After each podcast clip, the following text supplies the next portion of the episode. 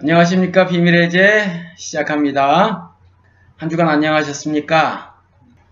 오늘부터는요, 몇 주간에 걸쳐서 계시록을 좀 말을 해보고 싶어요. 여러분들과 함께 조금 성경 공부 이렇게 되기도 할 거고 말이죠. 이전에 그런 그 요청이 있기는 있었죠. 그런데 제가 성경 공부나 설교를 통해서 해야 되겠다 이렇게 생각을 했어요. 그리고 지난번 설교 때 제가 그렇게 예고 말씀을 드리기도 했거든요. 다음에 계시록을 좀 살펴보도록 하겠습니다 이렇게 했는데, 아무래도 여러분들하고 직접 이렇게 쌍방향으로 소통을 하면서 하는 것이 좀 낫겠다 싶고요. 또 하나는 작금에 돌아가는 상황을 보고 아무래도 좀 계시록에 대해서 여러분들과 함께 좀 대화를 나눠야 될 필요가 있다라는 생각이 들어서 그렇게 마음을 먹었습니다.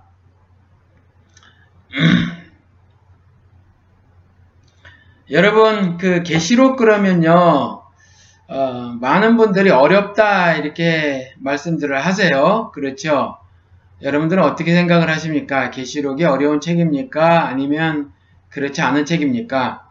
계시록은요, 미국 사람들도 물론 그 베일에 가려진 책이다, 뭐 그렇게 해서 이렇게 덮여진 책이다, closed book이다 이렇게 말들을 해요.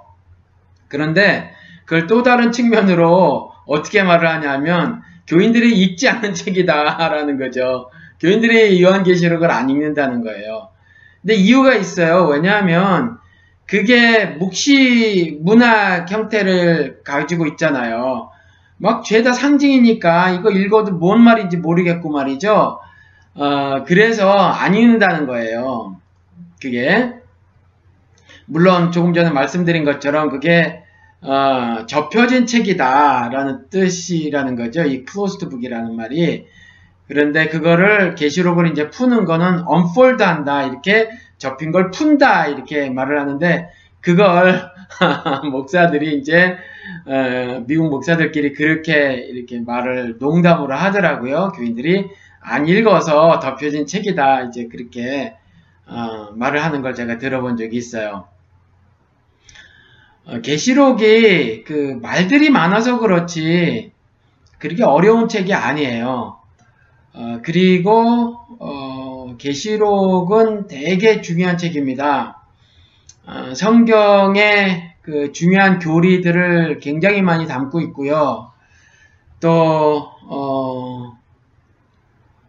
우리 성경을 읽으면서는 제가 여러 번 말씀을 드리지만 이걸 그냥 공부하는 식으로 성경을 봐서는 안 되는 거잖아요. 그렇죠? 계시록에 그런 기록이 있는데, 읽고 듣고 그 가운데 기록된 것을 지키는 자들에게 복이 있다 그랬거든요. 그러니까 지키는 데 초점이 있는 거예요. 이 요한계시록이 무슨 말씀을 하고 있는가를 아는 정도로 그쳐서는, 뭐 요한계시록뿐만이 아니라 모든 다른 성경 책들도 마찬가지지만 그래서는 의미가 하나도 없다라는 거죠.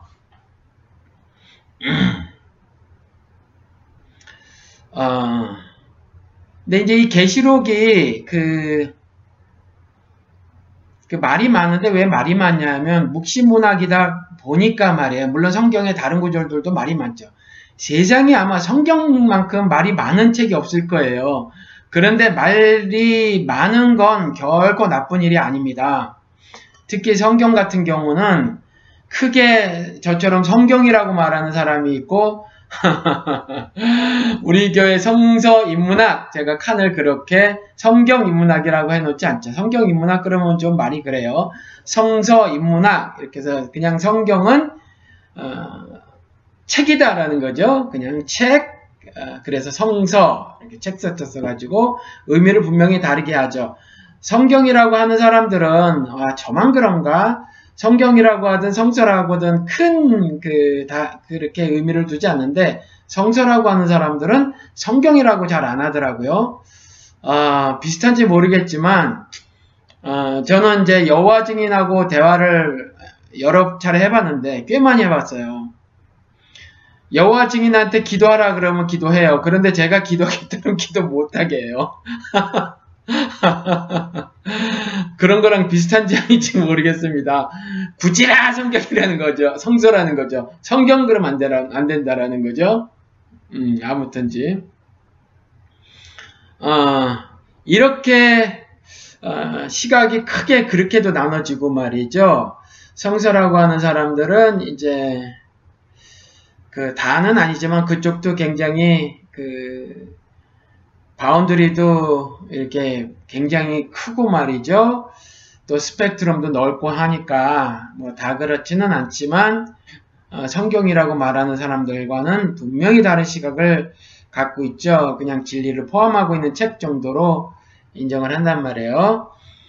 그리고 그 중에서 이제 자유주의가 진보 신학한 사람들인데 이 사람들 가운데 모두 다는 아니겠지만 상당수가 요한계시록 같은 책은 많이 인정을 하지 않는다라는 거죠. 근데 말씀을 드렸지만 그 성경이 여러분 이렇게 쉽게 책을 빼서 던져버리고 할 것 같으면 의미가 없어요. 그거 나머지 갖고 붙들고 있을 의미가 별로 없습니다. 아주 작아요. 거기에서 그 예수를 위대한 사상과 혹은 혁명과 혹은 개혁과 아니면 정신적인 스승 이렇게 이제 생각을 하겠다라는 건데 그렇게 보기는 정말 그 몇 기록들이 너무 보잘것없이 없다라는 거죠. 예수의 3대 사역을 티칭, 프리칭, 힐링 뭐 이렇게 해놓고 있단 말이에요. 그렇죠? 뭐 전파하고 가르치고 뭐 치유하고 뭐 이런 거죠. 그런데 그 가르침을 보면 그렇게 놀랄만하지 않아요. 그렇게 놀랄만하지 않습니다. 솔직히 예수 정도의 생각을 저도 가질 수 있어요. 여러분, 제 생각이 여러분들도 가지실 수 있을 것 같아요. 그리고 그렇게 산 사람은 없나? 왜 그렇게 산 사람이 없어요? 우리 사회에서도 문익한 장주나 선생 같은 경우도 그 예수의 인생보다 덜합니까? 덜하지 않아요. 만약에 그 예수를 인간으로만 본다면 그래서 예수의 가르침에 놀랐죠. 그러니까 그 마태복음 7장 말미에 가서 보면 5장 6장 7장 그렇죠. 산에서 이제 가르치고 내려오실 때 사람들이 놀랐어요. 왜냐하면 자기들의 그 성경 교사들의 가르침과 달랐기 때문에. 그게 왜 달랐냐 하면 하늘 가르침이라 달랐던 거예요. 그것 때문에 놀란 거였거든요. 놀랄만한 건 인간적이면 별로 놀랄만하지 않아요. 결코 놀랄만하지 않습니다. 그게 단지 인간적인 교훈이라면, 인간적인 사상이라면, 그냥 선생 정도라면 그렇게 놀랄만하지 않아요. 그냥 뭐 인류 역사에서 보였던 여러 그 스승 중에 한 명 정도에 제가 보기는 그래요. 아닌 분들은 뭐 대단하게 보시는 모양이지만 제가 보긴 그래요. 뭐 목숨 내놓고 타인을 위해서 산 사람이 뭐 인류 역사 한둘도 아니고 뭐 그 정도의 그 기존 체제를 부정했던 사람들도 뭐 한둘도 아니고 뭐 송두리째 부정했는가 하는 부분에 있어서 뭐 요한 복음 같은 거를 뭐 예수의 신성을 강조하는 책으로 보니까 그 예수의 성전 난입, 그 다음에 난입해서 콱 토해낸 말 있잖아요. 성전을 헐라 했던 말 같은 경우를 인정을 하는지 모르겠어요. 그러니까 그런 것들을 조차 인정을 하지 않는다면 뭐 그 마가복음 정도에서 뭐 그렇게 대단한 그 예수의 사상가로서의 혁명가로서의 개혁가로서의 모습이 그리 뭐 대단할까? 신이 아니라면 저는 별로 대단해 보이지 않고요. 제가 늘 그렇게 사는 건 아니지만 저의 삶의 일부분만을 뗀다면, 잘 살아온 부분만을 딱 뗀다면, 전 제 삶도 그리 예수의 삶에, 인간적인 삶에 그리 많이 모질하다고 생각을 하지 않고요. 여러분들도 아마 그러실 것 같아요. 인생이 그리 만만합니까? 호락호락해요. 살아가는 것이 호락호락하지 않는단 말이에요. 그래도 인생 한 50년쯤, 50년쯤 산 사람들은 쭉 자기 인생을 펴놓고 말이죠. 쫙 돌아보시면 참기도 잘 참아온 시간들이 있어요. 그렇죠. 그리고 내 삶에 닥친 여러 가지 그 모순된 것과 왜곡된 일들도 잘 견뎌내고 말이죠. 그랬단 말이죠. 그러니까 그런 것들을 보면 각각 여러분들의 인생도 좋은 점들, 여러분들이 실패해서 쓰러지고 넘어졌던 부분들 말고 말이에요. 그런 점들만 꼬집어가지고, 그 점들만 픽업해서 뭉쳐놓으면요. 우리 인생들도 그리 뭐 나쁜 점수는 아니다 라는 거죠. 아무튼 이제 오늘은 많은 분들이 안 들어오셨나요? 들어오셨으면 인사 좀 해주시기 바랍니다.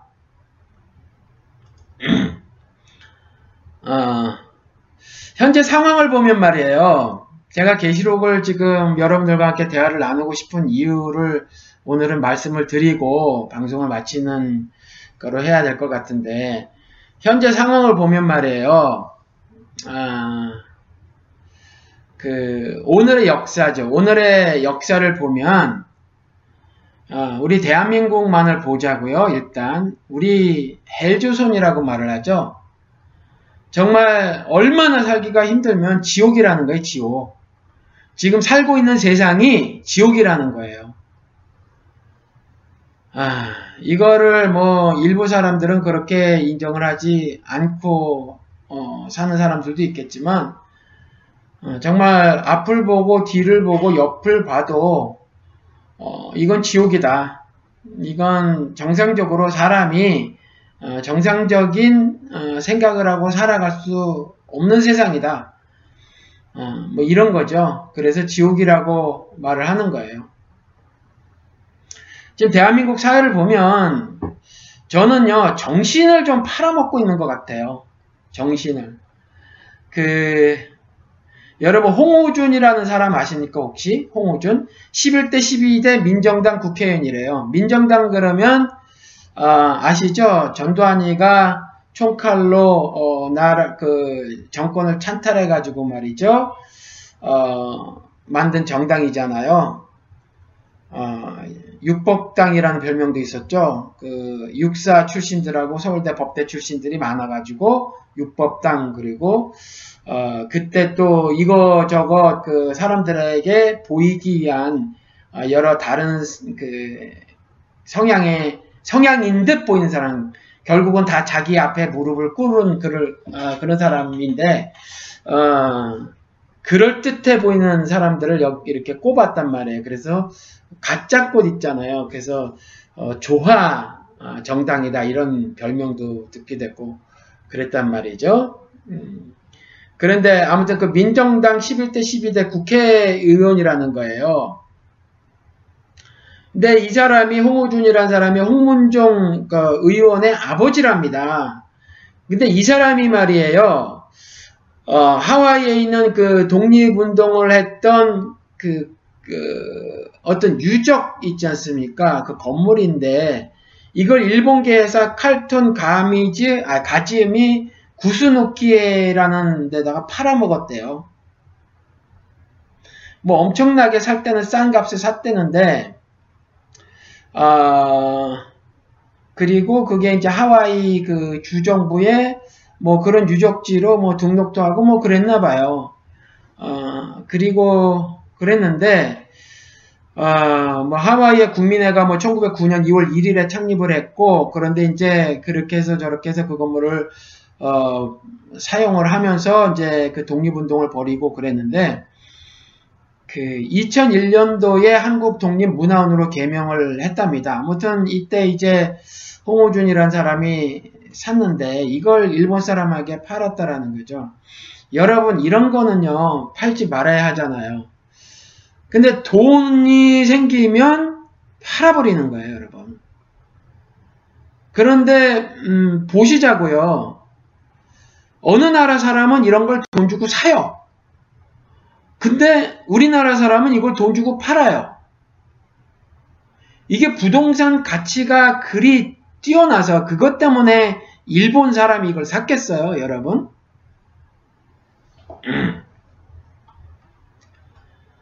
뭐 유적지로 쓰던 건데, 그러려면 그 뭐로 해, 뭐 예를 들어서 아피스 빌딩으로 뭐 빌딩을 임대해서 뭐 작더라고요. 작은 빌딩인데 보니까 한 2층짜리인가 뭐 이렇게 되더라고요, 사진을 보니까. 그렇게 팔아먹으려 해도 안에 내부수를 해야 될 것이고, 그 다음에 뭐 식당 같은 걸 하려면 사실 그런 자리에 위치해 있는 것보다 그 뭐 내거리 같은 데 위치해 있는 게 더 좋아서 그 건물을 산 목적은 뻔하단 말이죠. 우리는 이걸 팔아먹어요. 그렇죠. 우리 지난 정권, 이명박 정권 때도 보면 돈이 최고였잖아요. 그렇죠.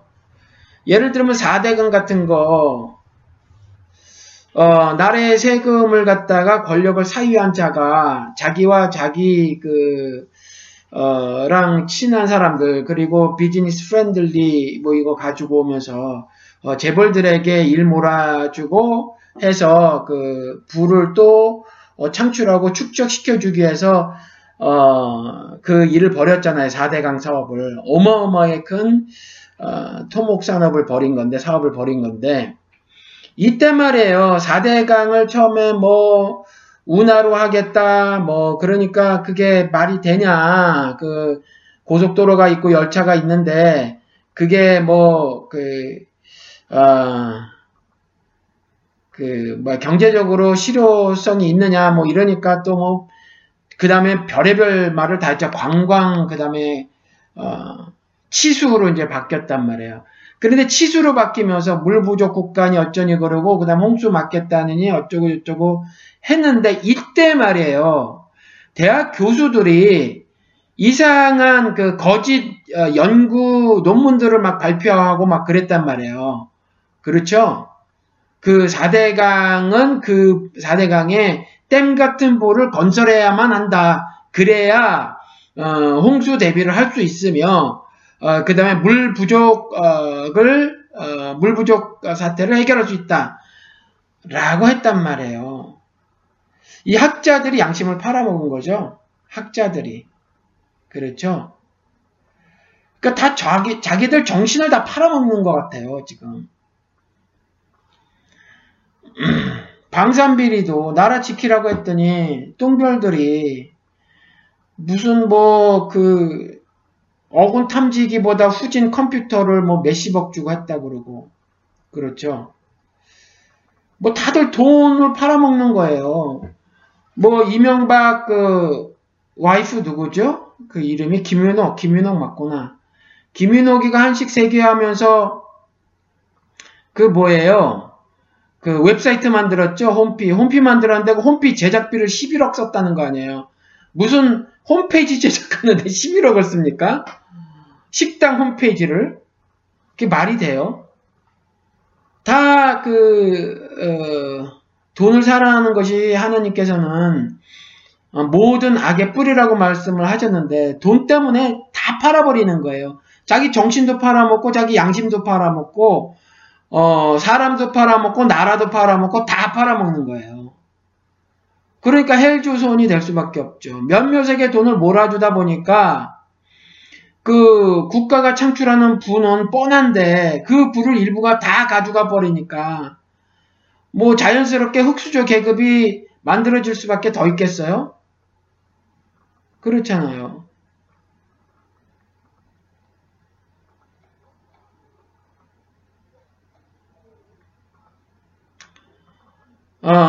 여러분, 조용남 사건 아시죠? 조용남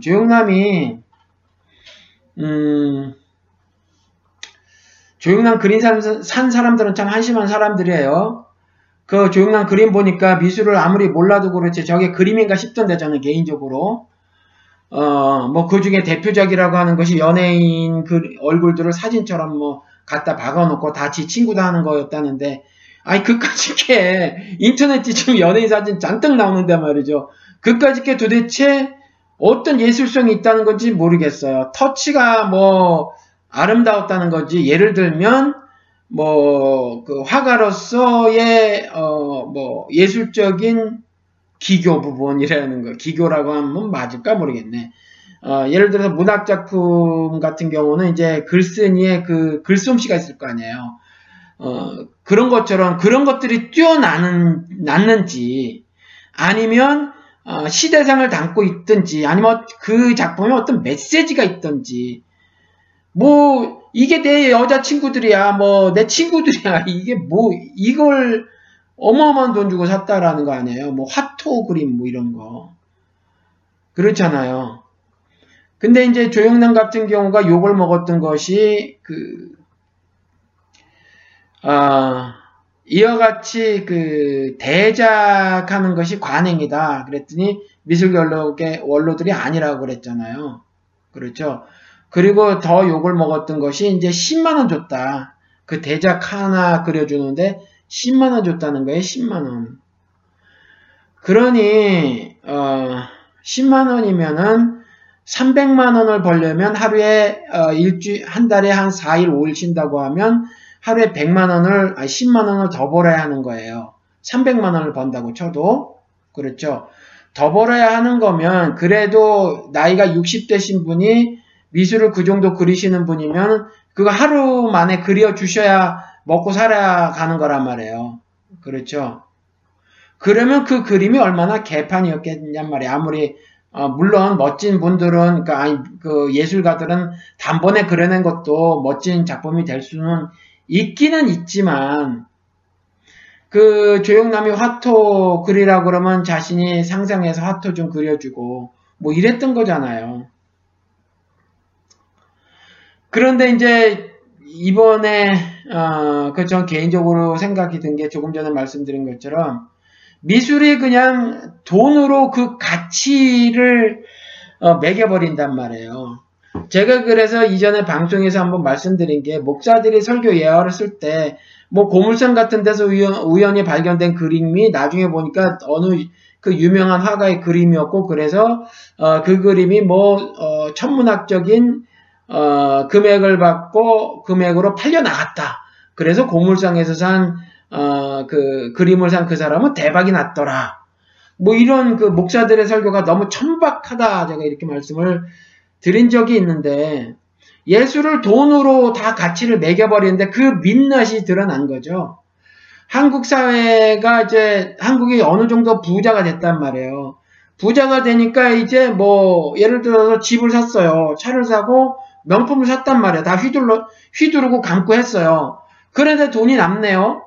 그러니 뭐 정신적인 뭣도 좀 충족을 해야 되겠고, 남에게도 뭘 좀 보여줘야 되겠어요. 나는 그냥 벤츠만 타고 다닌 사람이 아니다. 나는 정신세계도 좀 가꾸면서 한 사람들이다. 라고 좀 보여주고 싶은 거죠. 그래서 그림을 돈 주고 그렇게 사다 거는 거란 말이에요. 그렇죠. 그냥, 내가 좋아하는 그림이 아니라 비싼 그림을 사다 거는 거죠. 이창동 감독이, 문화는 삶이다 그랬는데, 삶이 반영된 것이어야 하는데 그게 아니라 그냥 유명하다고 하는 거를, 그냥 비싸다고 하는 걸 그냥 갖다 거는 한국 사람들의 정신세계를 이번에 여과없이 보여줬다, 이 조영남 사건이. 그러면서 뉴스를 보니까 한국 미술계는 화랑 주인들이 미술계의 권력자라는 거예요. 그렇죠. 지금 영화계도 그렇다면서요. 뭐 CJ, 뭐 롯데, 뭐 이런데 재벌들이 권력자고 뭐 그렇다네요. 아무튼 돈에 의해서 뭐 이렇게 좌지우지 되는 사회니까 정신세계가 다 파괴가 돼버리는, 그렇죠? 옛날에 80년대 말에요. 아무랬던 그 시절에, 전두환 그 시절에 말이에요. 그때 정경들한테 사실 다 같은 친구들이란 말이죠. 그러니까 부모들이 그 전경들을 보고 안타까워하고 그랬어요. 민가협 그 엄마들이 안타까워하고 아들처럼 대해주고 그랬는데, 그때 이제 제 친구도 경찰, 그러니까 경찰대학교가 4년제로 바뀐 후에 1회로 들어가가지고 졸업하자마자 어린 나이에 경위가 돼가지고 그랬는데, 그 데모 막으러 다니고 그랬거든요. 그때 친구들이 탈출하라 그랬어요. 탈출하라. 그때 그런 말들을 했거든요. 탈출하라. 지금요 그 의경들 보면 불쌍해요. 그 데모 막고 그러는 거 보면 한편으로 보면 불쌍하단 말이에요. 그런데 얼굴들로 쳐다봤을 때는 또 불쌍하지 않아요. 옛날 같은 얼굴들이 없어요. 또 그래가지고 그 뭐 데모 막고 뭐 이러는 그 경찰들 그 친구들도 정말 여학생도 두들겨 패고 말이죠. 아, 이렇게 말씀을 드리는 게 더 좋겠네요. 제가 군대 가기 전에는 길거리에서 길거리를 걸어갈 때 경찰들이 잡아서 가방 뒤지고 그랬거든요. 근데 여자랑 가면 안 뒤졌어요. 여자랑 가면. 근데 군대를 갔다 오니까 여자랑 지나가도 잡아서 뒤지고 하더라고요. 그러니까 그만큼 더 아주 나빠진 거죠. 양심에 화인맞은 행동들을 더 했던 거예요. 근데 지금 그런 것 같단 말이에요. 지금. 그렇죠. 지금 이런 사회라는 거예요. 그러니까 정신이고 양심이고 다 돈으로 팔아먹고 그런 사회라는 거죠. 이럴 때 그러면 교회가 이 흑암이라고 하는 세상의 빛의 모습인가 라는 거죠. 제가 그 여의도순복음교회, 그래도 한국에서 제일 큰 교회니까 그리고 가장 많은 사람들이 다니는 교회니까 숫자로만 보면 그래도 가장 복음적인 교회라고 인정을 받는, 기독교계에서 인정을 받는 교회란 말이에요. 그렇죠? 그래서 제가 그 오늘 설교를 2개를 들어봤어요. 그 여의도 순복음교회에 하나는 그 이영훈 목사 그 9시, 11시 설교하고, 그 다음에 1시 설교에 조윤기 목사 설교를 들어봤어요. 근데 이영훈 목사 설교를 들어보니까 네 믿음이 크도다. 설교 제목이 이래요. 마태복음 15장 21절에서부터 28절 본문을 가지고 했는데, 이 사람이 이렇게 말을 합니다. 여러분, 교회는 좋은 소문이 나야 하는 겁니다. 이렇게 말을 해요. 지금 여의도 순복음교회가 좋게 소문이 난 줄 아는 모양이죠. 좋은 소문이 나야 하는 겁니다. 좋은 소문이 날 때 그 좋은 소문을 통하여 선한 영향력이 전해지게 되는 겁니다. 이렇게 말을 해요. 그리고 교회에 대해서, 예수님에 대해서도 마찬가지지만 교회에 대해서 좋은 소문을 내야 합니다.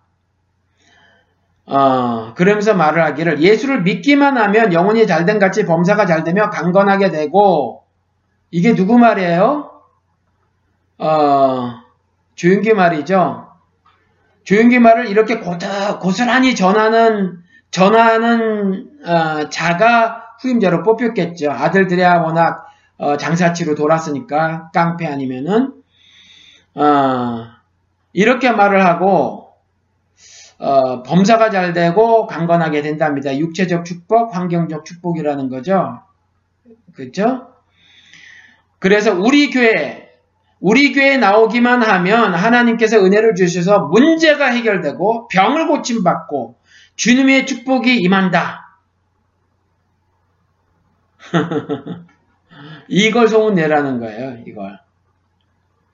그리고 마태복음 15장에 나왔던 이 여인도 예수님에 대해서 좋은 소문을 들었는데, 그래서 주님 앞에 나와 병 고침받기를 원했던 것이다. 또 이어서 이렇게 말을 했어요. 당시 유대교 종교 지도자들은 예수님을 메시아로 인정하지 않았는데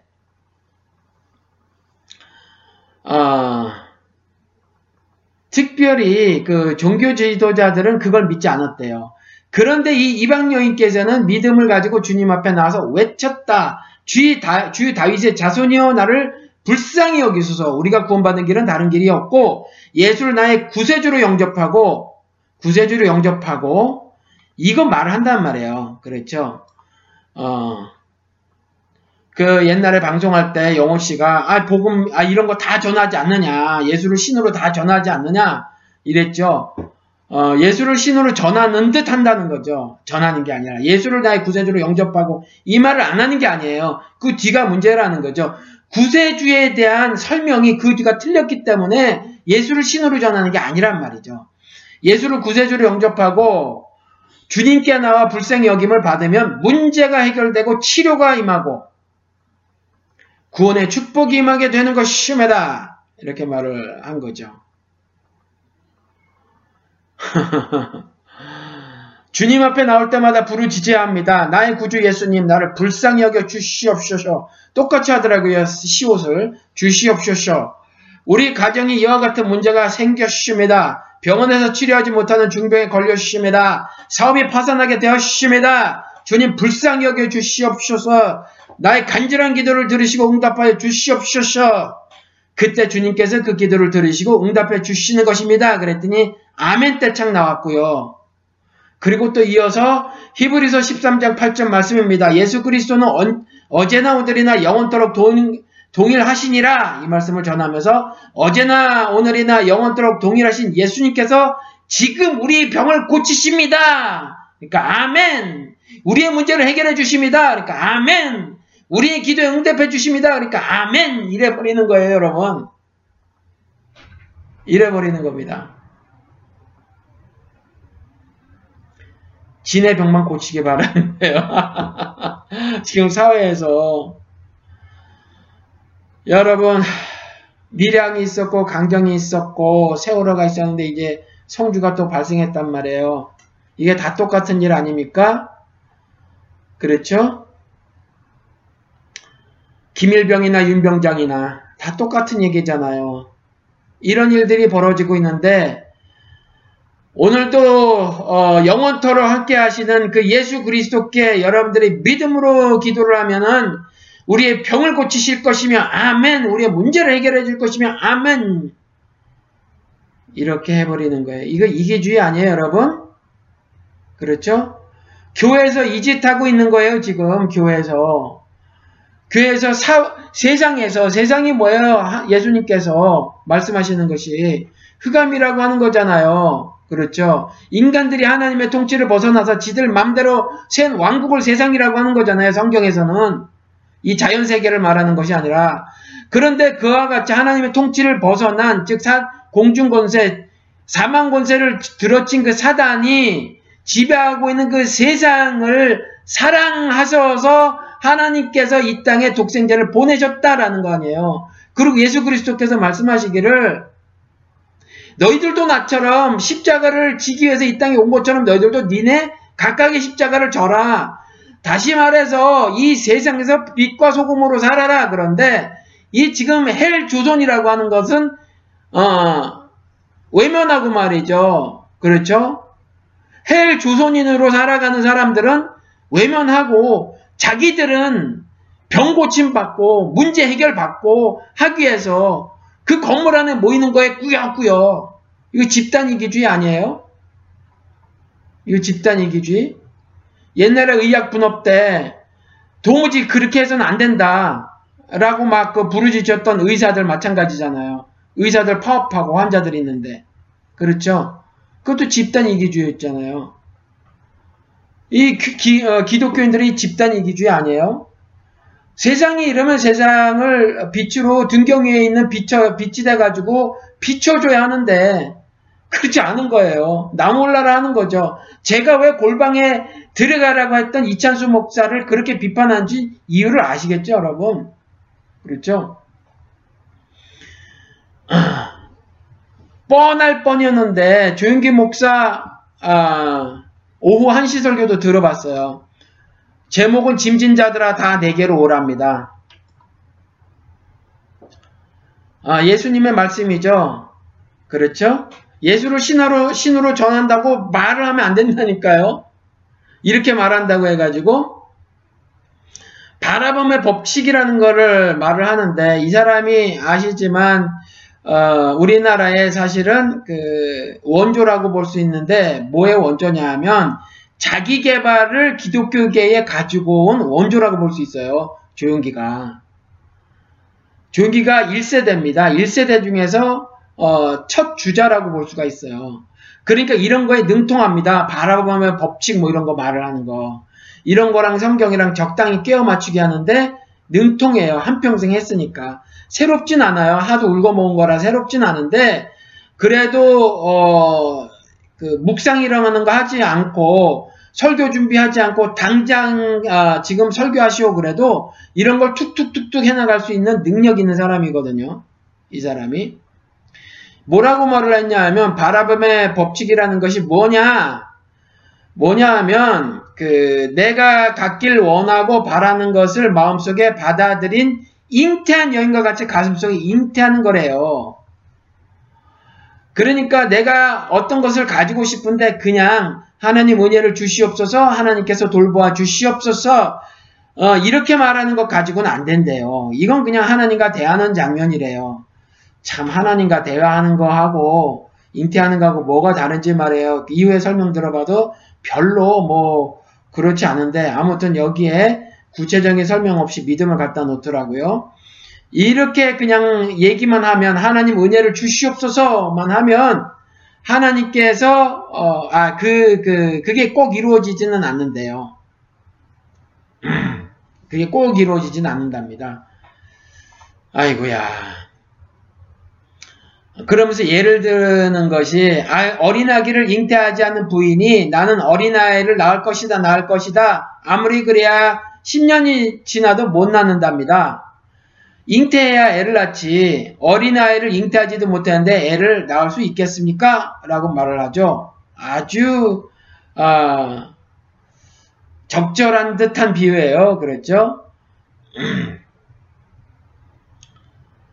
기도도 꼭 한 가지다. 하나님 앞에서 여러분의 꿈을 잉태해야 한다. 잉태해야 된다는 건 뭐냐? 기도할 때 마음속에 내가 믿음으로 갖고 있는 그 꿈을 말하면서 기도해야 되는 겁니다. 그러니까 이게 웃기잖아요. 조금 전에 하나님께서 돌봐 주시옵소서 라고 말을 하는데, 절대로 돌봐주지 마시고요. 아니면 혹시 시간이 없으시면은 그냥 안 돌봐 주셔도 됩니다 하는 심정으로 이렇게 기도한 사람이 있겠어요? 믿음으로 하지. 그런데 이 사람이 그 꿈을 말하면서 믿음을 갖고 해야 그것이 잉태되는 거래요. 그러니까 조금 전에 말한 건 정말 말이 안 되는데, 아무튼 그렇게 말을 한 거죠. 그리고 자기가 교육자 세미나에 가서 강조하는 말을 하는데, 교회 성장에 대해서 이렇게 얘기를 한답니다. 교회 성장은 하나님 말씀을 잘 전하고 성도들이 필요한 것을 알아서 잘 기도해드리고, 그러면 회개하고 교회 나온다. 하나님의 말씀을 잘 전해야죠. 그렇죠. 그렇다고 해서 교회가 수적으로 성장하는 건 아니에요. 여러분, 그렇다고 교회가 수적으로 성장한 건 아닙니다. 예수님께서 또 5,000명을 먹여줬더니 따랐어요. 그렇죠? 그리고 병 고친다는 소문을 듣고 사람들이 몰려들었어요. 산에 올라가 앉으셨을 땐 몇이 올라가셨단 말이죠. 그렇죠? 그러니까 말씀을 잘 전한다고 숫자가 늘어나는 건 아니에요. 하늘 부흥이 임할 수는 있어요. 그렇죠? 말씀을 잘 전하고, 근데 이 조용기 씨는 말씀을 잘 전한 적이 없죠. 말빨이 좋게 전한 적은 있죠. 그리고 성도들이 필요한 것을 알아서 잘 기도해드리고, 이건 정말 웃기는 말이죠. 그렇죠.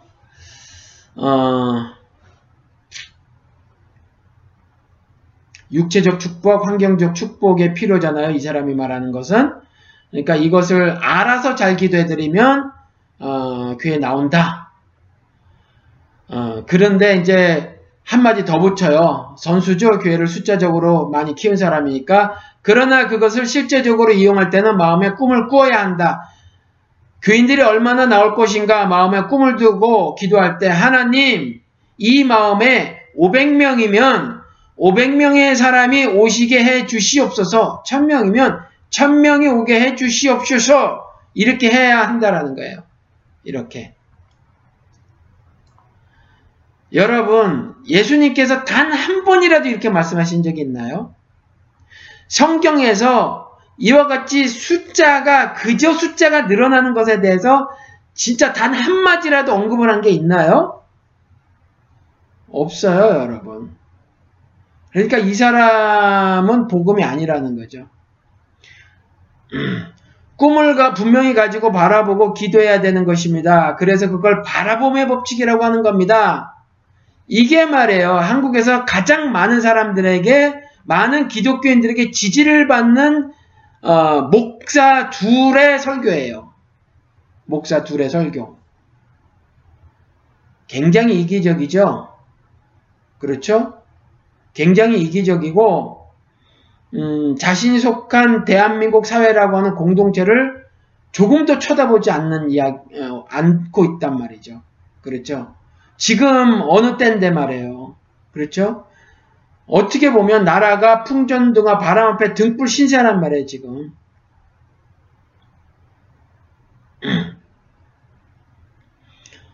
외세들이, 이웃의 강대국들이, 지금 이명박 시절에는 대놓고 1년에 50회 정도 일본은 군함을 독도 주변에 보냈었잖아요. 50회 정도.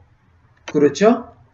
우리나라 영해에 함부로 이명박이가 예스를 해줬는지는 모르지만 그랬고 말이죠. 중국은 외교 결례를, 외교상의 하지 말아야 될 말이나 행동을 지금 그냥 거침없이 해대고 있잖아요. 그렇죠? 보복을 당할 것이다. 이게 말이 돼요? 그리고 공무원이 우리나라 외교관한테 큰 소리를 쳤다, 이런 이야기들. 그렇죠? 이러고 있는데, 지금, 한국에서는 이런, 모습이다. 라는 거죠. 교회들의 모습이. 이러니 헬조선이라고 안 그럴 수가 있겠어요, 여러분?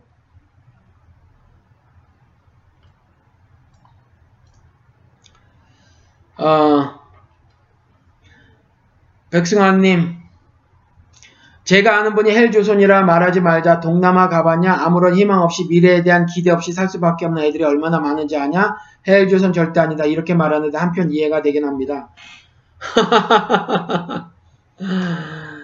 그래요? 정말 백승환님 그렇게 생각이 드세요? 이렇게 말하는 사람은 말하는 사람이 있다고 치는데 정말 그렇게 보이세요?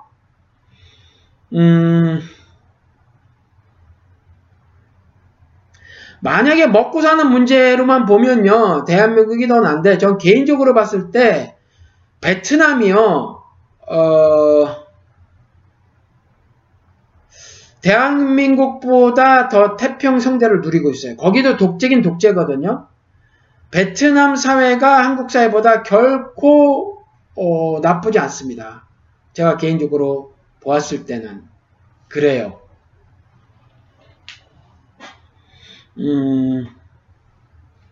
베트남 그렇게 사는 거 힘들다고 자살자 그렇게 많지 않아요, 여러분.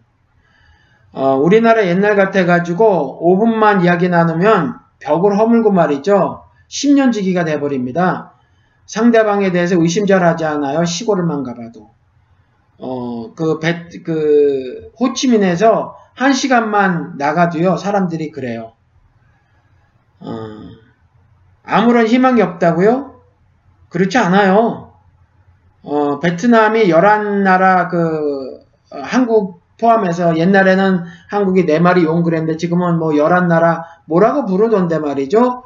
11나라의 선진국이 아닌, 대한민국을 한쪽에서는 선진국이라고 말하지만 한쪽에서는 아직도 유럽이나 일본 같지 않아서 그쪽으로 안 끼워주거든요. 안 끼워줄 때에 또 다른 그룹으로 말하는데 베트남과 같이 그 그룹에 들어가요, 대한민국이.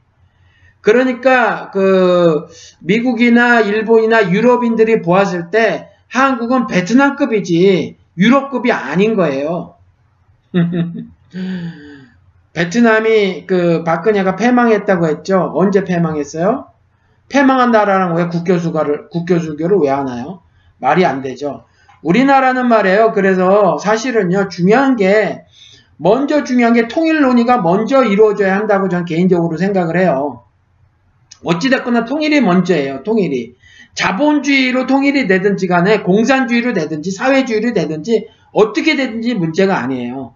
어떻게 되든지 통일이 먼저 돼야 된다고 생각을 합니다. 베트남이요. 지금 중국도 뭐 사회주의 국가라고 말하지 않는데요. 스스로. 스스로 말해요. 예를 들어서 중국인 학자들은 그러니까 중국을 사회주의 국가라고 말을 하지 않는답니다. 베트남이요. 그 나라 공산주의 국가라고 말하기 힘들어요. 공산주의를 표방한 독재 국가지. 사회 체제는요. 자본주의 체제예요. 거기도. 사유재산이 다 인정이 되는데요. 뭐. 그냥 돈 놓고 돈 먹게. 그냥 장사하면 돈 많이 버는 거고요. 물론요. 한국 같지 않은 점은 좀 있어요. 예를 들어서 호텔 별 4개짜리, 별 5개짜리 호텔 벨보이 하는 거하고 의사로 사는 거하고, 물론 의사로 사는 게 훨씬 더 돈을 많이 벌기는 하지만 그 차이가 거기서 많이 나는군요. 전체적으로 수입이 적어서 그런 거지 많이 나긴 나는군요. 아무튼지 말이에요. 그래요. 거기도 무슨 말이 공산주의지 공산주의가 아니에요. 그냥 정부가 소유하고 있는 그 재산이 좀 많다 뿐이지 자본주의 체제거든요. 그런데 한국같이 자본주의의 의식이 완전히 이렇게 박인 사람들이 다수 통일국가가 되면 다수 국민이 될 텐데 이게 체제가 이게 쉽게 공산주의로 되기는 만만치 않다라는 거죠. 그래서 일단 저는 통일이 먼저라고 생각을 해요.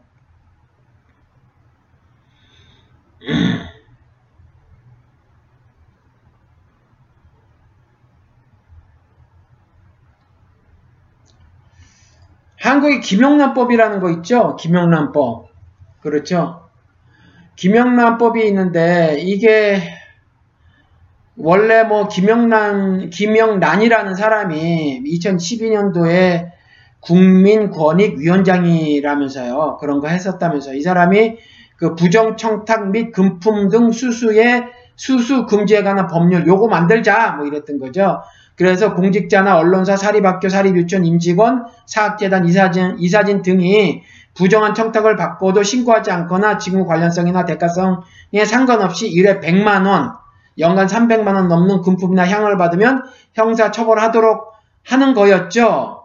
그렇죠. 그리고 뭐 공직자, 언론이, 사립학교, 유치원, 임직원, 사학재단, 이사진 등이 직무 관련인으로부터 3만원 이상의 식사 대접을 받으면 과태료를 내야 된다 그랬는데 이거 갖고 요즘에 여야 할 것 없이 말이 많아요.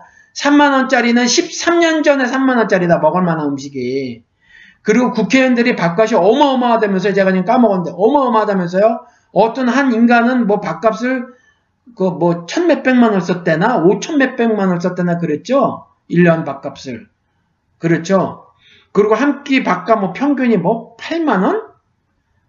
얼마래 나 잊어먹었는데 여러분 어마어마하게 큰 돈이었죠. 그런데 3만원 이거 하자고 하니까 지금 여당 의원도 반대, 야당 의원도 반대. 야당 의원은 이제 반대 안 한 사람도 있고 당연하다고 말한 사람도 있지만 또 많은 야당 의원들도 반대하죠. 그리고 이 새누리당에서는 무슨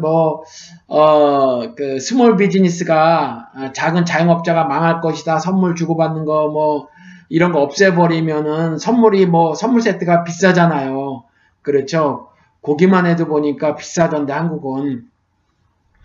이런 거 비즈니스가 다 망할 것이다. 농촌도 어려워질 것이다. 별의별 얘기 다 해서 총 11조 정도의 경제적인 손실이 발생할 것이다 라고 말을 하는데 구라죠. 구라예요. 그래서 농민이신데 그 농민에 관한 무슨 회가 있던데 그 위원장께서 그거 다 구라다 이렇게 말을 했고, 아니 그러면 말이 안 되는 게, 그럼 앞으로 경제 살리기 위해서 앞으로 부정을 눈 감는 법을 만들자 뭐 이런 거에 뭐예요.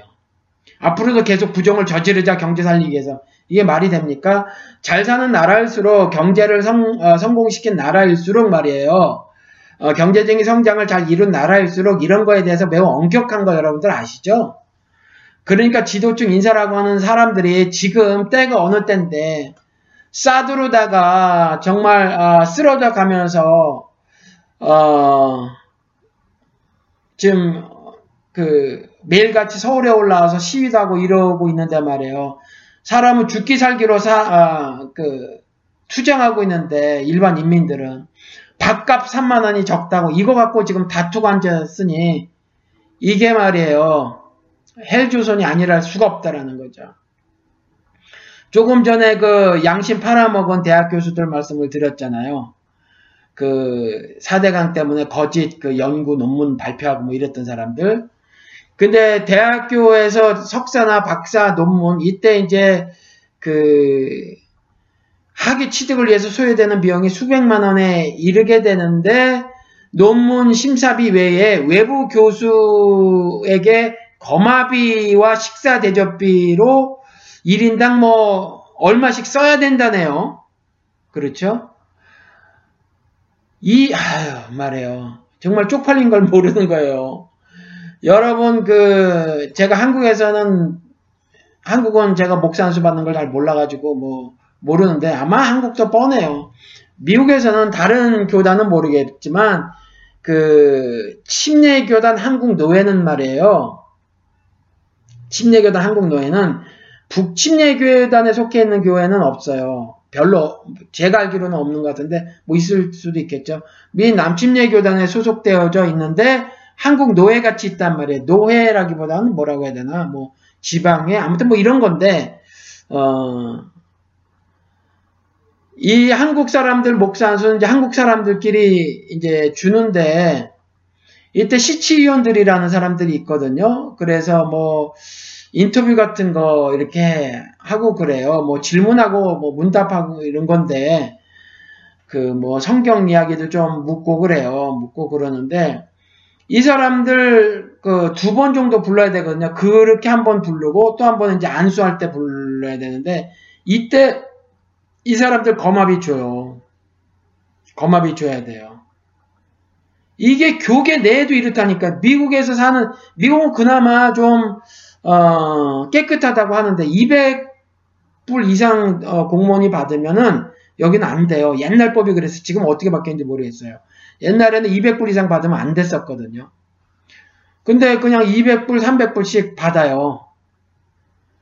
이런 것도 목사도 김영란법에서 제일 안 시켰으면 좋겠는데, 가만있어 봐. 그럼 저 걸릴래나? 한국 갔을 때 제가 많이 얻어먹었잖아요. 일산에 가가지고, 일산인가? 맞나? 맛있는 일식 한번 우리 12명? 그쵸. 12명이 함께 가가지고, 우리 사업하시는 분께서 쏘셔가지고 우리 맛있게 먹었는데, 1인당 그거 꽤 될 것 같은데. 그렇죠. 저도 걸리는군요. 아무튼지, 그리고 또 얻어먹었다. 뷔페. 뷔페집이 좋은 뷔페 한번 갔어요. 얼마 하는지 모르겠는데, 한국 뷔페가 얼마인지 모르겠어요. 싸 보이진 않던데, 3만원이 넘는지 안 넘는지 모르겠습니다. 저도 걸리는군요. 근데 저는, 공직자도 아니고, 언론인도 아니고, 사립학교, 임직원도 아니고, 사학재단 이사진도 아닌데, 그렇다고 뭐 상주회나 동호인회나 동창회, 향후회, 친목회, 이 사람들은 지속적인 친분관계를 맺은 사람이 질병이나 재난으로 어려운 처지에 놓인 공직자에게 제공하는 급품이나 공직자 직무와 관련된 행사에서 주최자가 통상적인 범위에서 참석자에게 제공하는 교통, 숙박, 음식 등은 수수금지 대상에서 제외했다. 이런데 저는 요게도 안 속해요. 밥을 얻어먹으면. 그렇죠. 그러니까 여러분 저를 꼭 밥을 이제 10월달에 가서 사주시고 싶으면은 제가 한국에 가서 먹어보니까 6,000~7,000원짜리도 맛있는 게 많더라고요. 제가 옛날에 한국에 갔을 때도 그랬는데, 저희 누님께 말씀을 드렸는데, 고기를 해주시려고 그래요. 그런데 고기는요, 미국에서 먹던 사람들은 약간 탄 듯하게, 소고기는요, 앞뒤 팍팍 익혀가지고 육즙 살아있게, 뜨거운 물에 확 익히면 겉이 약간 타듯하거든요. 약간? 그리고 빨리 뒤집어요. 빨리 뒤집어가지고 그 반대편도 익히면은 육즙이 안 빠져나가거든요. 그리고 안을 이제, 레어로 먹는 사람들은 그렇게 해서 빨리 쓸어서 피 뚝뚝 떨어진 채로 먹는 거고, 미디움은 그거보다 조금 이제 그 상태로 빨리 확 익힌 다음에 이제 약간 조금 더 익혀서 먹고 그러는데, 고기는요, 여기서 먹던 사람들은 한국에서 그렇게 고기 그렇게 안 땡겨요. 특히 나이 들어가면 고기보다 야채나 나물 더 좋아하잖아요. 그러니까 저는 한국에서 막 여러분들이 흔하게 드시던 거 그게 맛있어요. 그 분당에서 닭칼국수 먹었었는데 그게 6,000원 밖에 안 했거든요, 그때. 그런데 반찬이 4가지 나는데 정말 가정에서 만든 것처럼 잘 만들었더라고요. 맛있게 먹었어요. 그런 것들 사주시면 잘 먹겠습니다. 사달라고 말씀드리는 게 아니에요. 자꾸 사주시려고 하니까 사주시면, 그런 거 사주시면 된다는 거죠. 저는요, 저도 쏩니다. 저도 팍팍 쏠 거예요. 아무튼, 목사들도 김영란법에서 제외 안 시켰으면 좋겠어요. 왜냐하면 목사들이 어디 가면 삥을 뜯잖아요. 그렇죠? 이런 거 금지시켰으면 좋겠어요. 신방 같은 데 가서 받는 돈 없애는 거, 이런 거. 3만 원 이상 못 받게. 뭐 이렇게. 그렇죠? 이랬으면 좋겠어요. 거마비 같은 거 못 받게. 3만 원 이상. 3만 원 정도는 뭐 지어주고 싶으면 좋죠. 그리고 가는 사람이 축하해주는 자리면, 목사 안수 같은 거, 그런 건 받지 말아야죠, 솔직히. 그렇잖아요? 대학교, 예를 들어서, 논문 심사비, 외부 교수 같은 경우는 그게 돈 받고 하는 직업이니까 좀 준다고 할 수 있어요. 그런데, 목사들 안수하는 거, 이런 건 거만히 받으면 안 되죠, 솔직히. 그렇잖아요? 이거 매번 하는 일도 아니고 말이죠. 그리고 또 한 가지 이 말씀을 드리고 싶네요. 교회가 흑암이라고 하는 세상에서 빛과 소금이 되어야 하는데, 한 가지 이 말씀을 드려볼게요. 한 예인데, 실제 예예요. 교회가 이 모양 이 꼴이다라는 거죠. 페이스북 친구분이신데 들어가 보니까 자꾸 글을 올리시는데, 저는 이제 안 보거든요. 안 보는데 가끔 저한테 와서 좋아요를 눌러주셔가지고, 저보러 꼴통이라고 하시는 분들이 계시겠지만, 제가 봤을 때 꼴통이신 분은 정말 꼴통이거든요. 근데 이제 이분은 정말, 글로 보면 신념 충만하신 분 같아 보이고 굉장히 순수해 보이세요. 신념으로 똘똘 뭉친 분들이 좀 순수한 부분이 있죠. 이분이 쓴 글을 읽어드려 볼게요. 여러분, 다는 아니고 일부만 읽어드려 볼게요. 여러분 들어보세요. 제목이 북한 복음화입니다. 북한 복음화.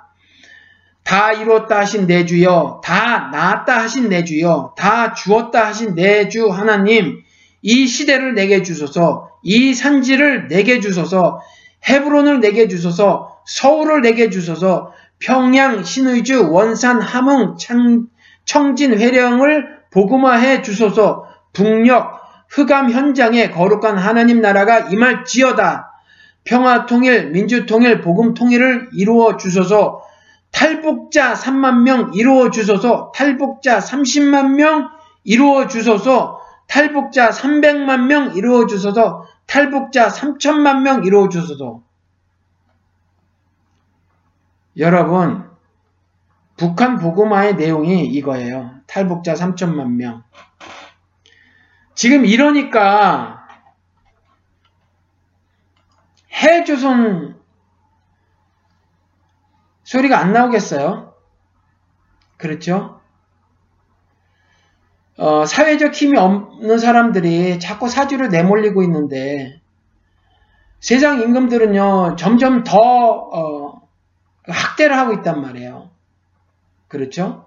점점 더 학대를 하고 있었을 때, 이럴 때 교회가 빛이 좀 돼줘야 하는데, 교회가 좀 소금이 돼줘야 하는데, 집단 이기주의에 빠졌거나 나름대로 신념 충만한 사람들이, 나는 그 기복신앙자가 아니라고 하는 사람들이 끼게 하는 것이 이와 같이 이념화된 성경 읽기를 통해서 북한 복음화의 실제 내용이, 복음화를 이루어 주시옵소서, 흑암의 저 북녘 땅을 복음화 뭐라고 말했나요? 이분이 복음화해 주소서 라고 말해놓고 그 실질적인 내용은 탈북자 3천만 명 이루어 주소서.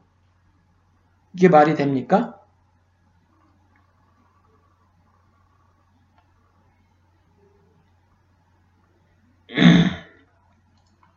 제가 여러분들하고 이제 이 이야기를 이렇게 길게 했는데 이 이야기를 왜 했냐면 계시록을 우리가 이야기를 하면서 말이에요. 이걸 성경 공부로 하지 않았으면 좋겠다라는 거죠. 성경 공부로. 지금 그 이전까지는 없었는데 제가 계시록을 강해를 77주 할 때만 해도 계시록 강의한 사람들이 거의 눈에 안 띄었었어요. 보니까 모르죠. 한 사람 있었는지 모르지만 유튜브를 통해서 보면, 그리고 그 인터넷에도 보면 계시록에 관련된 글들이 그렇게 많이 없었는데 지금은 많더라고요. 그런데 그 제가 뭐 하나하나 들어본 거는 아닌데 되게 그냥 성경 공부에 함몰되어 있는 듯한 느낌이에요. 저는요, 계시록이 실제 역사라는 거죠. 이런 말 하면 뭐 웃으실 분들도 있겠지만 전 성경 자체를 그렇게 본단 말이에요. 성경 자체를 그렇게 보기 때문에 계시록도 마찬가지예요. 그런데 계시록을 왜 말해 보려고 하는 거냐 하면 현재를 잘 살기 위해서 그래요. 현재를 잘 살기 위해서. 현재를 지배한 자가 과거를 지배한다면서요. 그렇죠? 그러니까 역사 조작을 할 수 있다라는 거죠. 그리고 과거를 지배한 자는 미래를 지배한다면서요. 그러니까 현재를 지배한 자가 미래를 지배한다라는 말이겠죠. 그렇죠. 그러니까 현재 이와 같은 헬 조선이라는 역사 현장 한복판에 사는 하나님을 신앙한다고 하는 우리들이 과연 하나님께서 미래 역사는 어떻게 말씀하고 계시는가를 보고 말이죠. 오늘을 우리가 제대로 이해를 하고 오늘을 미래에 전개될 하나님께서 전개하실 그 미래 역사를 그 미래 역사를 바라보고 그것을 소망으로 해서 오늘을 하나님께서 보시기에도 바르다, 보기에 좋다 하는 삶을 살자 하는 차원에서 계시록을 한번 여러분들과 대화하는 형식으로 한번 공부를 해보자라는 거거든요. 그래서 오늘은요, 그 계시록을 공부하기 전에 성경에 대해서 다시 한번 이야기를 해보자고요. 성경에 대해서 계시록을 보는 그 시각이 몇 가지가 있어요. 저처럼 미래주의로 보는 시각이 있고, 과거주의자들의 시각이 있고요, 역사주의자들의 시각이 있고, 뭐 그래요. 이런 시각들이 있는데 저는 미래주의로 보는 거죠. 장차 벌어질 역사 기록이라고 저는 생각을 하는 거죠. 한국은 미래주의자로 보는 사람들이 그렇게 많이 없어요. 한국은 왜 그런지 없어요.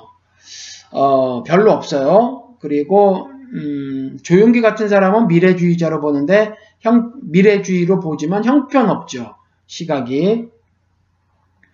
이단 자산으로 취급받는 세대주의적 시각인데 막 6개 세대로 나눠서 성경을 막 뜯어 맞춰서 그래요. 그리고 또 다른 차원으로 측면으로는 요렇게 또 시각이 있어요. 그 천년 왕국을 가지고 바라보는 시각인데 해석하는 시각인데 천년 왕국이 있다 없다 이거 천년 왕국이 있다 그리고 천년 왕국이 없다 그리고 천년 왕국이 있다는 이제 예수 그리스도께서 그 지상 재림하기 전에 그 천년 왕국이 있을 것이냐 그 후에 있을 것이냐 이렇게 또 나눠지거든요. 근데 한국은요 천년 왕국이 없다예요. 천년 왕국이 없다. 굉장히 많은 교회에서 그래요. 그러니까 장로교가 그렇거든요. 그래서 무천년설을 주장을 한단 말이에요. 무천년설. 그래서 이렇게 시각이 달라요. 그런데 이 계시록을 보는 시각이 성경 전체를 보는 시각이 되진단 말이에요. 성경 전체를. 그러니까 예를 들어서 구약의 그 예를 들면 에스겔서라든가 이사야서의 예언이 현재 이야기다. 미래 이야기가 아니라 현재는 교회 시대의 교회 이야기로 보는 거거든요. 그러니까 예수 그리스도 초림 이후 재림 이전을 교회 시대라고 보는 그때 이야기라고 보는 거죠. 그렇게. 그러니까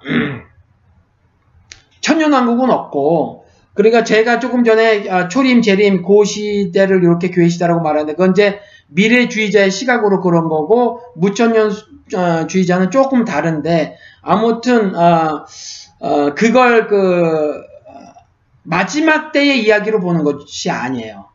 말세와 마지막 이야기로 보는 게 아니라는 거죠. 그리고 마지막 때에 벌어질 일들로 보는 것이 아니라 그냥 예를 들어서 1537년 현재 뭐 이렇게 말을 할 수 있잖아요. 박정희가 대통령이 아닌데 박정희 대통령, 뭐 노무현 대통령 하듯이 뭐 그런 거랑 똑같이 말이에요. 그러니까 1537년 현재 아니면 2013년 현재 이렇게 말을 하는 거죠. 그래서 환란 같은 거, 재앙 같은 경우는 교회가 당하는 환란으로 보는 거고 또 뭐 아무튼 그렇게 보는 거거든요. 이런 이제 시각이 있어요. 그런데 저는 이제 미래주의자로 보고 천연왕국이 있다라고 보는 사람이라고 보는 사람이라는 거죠. 그래서 이 계시록의 관점은 제가 미래주의자의 시각으로 보는 것이 1장 19절을 통해서 보면 그게 분명하다라는 거죠. 그러므로 너는 네가 본 것과 지금 일들과 이 다음에 일어날 일들을 기록하여라. 이랬거든요. 그러니까 네가 본 것 과거, 지금 일들, 현재, 이 다음에 일어날 일들 미래 이야기거든요. 그렇죠. 그래서 1장이 네가 본 것, 요한이 환상을 통해서 본 거죠. 하나님이 그리스도에게 그리스도가 순서가 어떻게 되지? 또 까먹었네. 그리스도가 천사에게, 천사가 요한에게 이렇게 되는 거죠.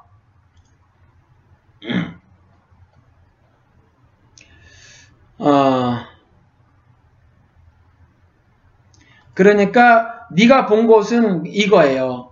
그러니까 하나님이 그 계시를 주시는데 하나님이 그리스도에게, 그리스도가 천사에게, 천사가 요한에게, 요한이 교회들에게 그때 당시 실질적인 아시아의 7교회지만 이 7교회 교회시대 모든 교회를 상징해서 말을 한다라는 거죠. 그렇죠. 그래서 이제 이게 네가 본 곳이고요. 지금 있는 일들은 2, 3장에 있는 7교회의 일들이에요. 그것이 교회시대 모든 교회를 7교회가 상징을 하고 있으니까 그게 교회시대의 지금의 일들이고요. 그 다음에 이 다음에 있는 일들은 하나님께서 이 세상을 재앙으로 멸망시키는 그러한 일들이 있잖아요.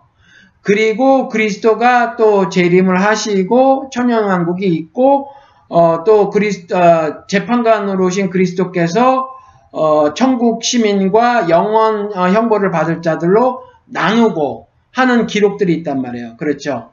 이게 이 다음의 일들이란 말이죠. 이 다음의 일들. 이걸 기록하라. 이게 요한계시록의 관점이라는 거죠. 그래서 4장, 5장은 미래에 일어날 일들에 대한 일종의 프롤로그다 이렇게 보는 거고, 6장서부터가 이제 실제적인 사건이라는 거죠. 4장, 5장에서 요한이 또 2일 후에 내가 보니 이렇거든요. 2일 후에 내가 보니, 그러니까 2일 후에라는 게 그 계시록에 몇 번 나오는데, 요게 어떤 그 장면들이 바뀌는 거예요. 역사의 장면들이 바뀌는 거거든요. 그래서 2일 후에 내가 보니, 그런데 이제 요한이 그 다시 그 이상으로 보는 거죠. 이상으로 보는데 그 하늘에서 벌어지는 일들을 보는 거예요.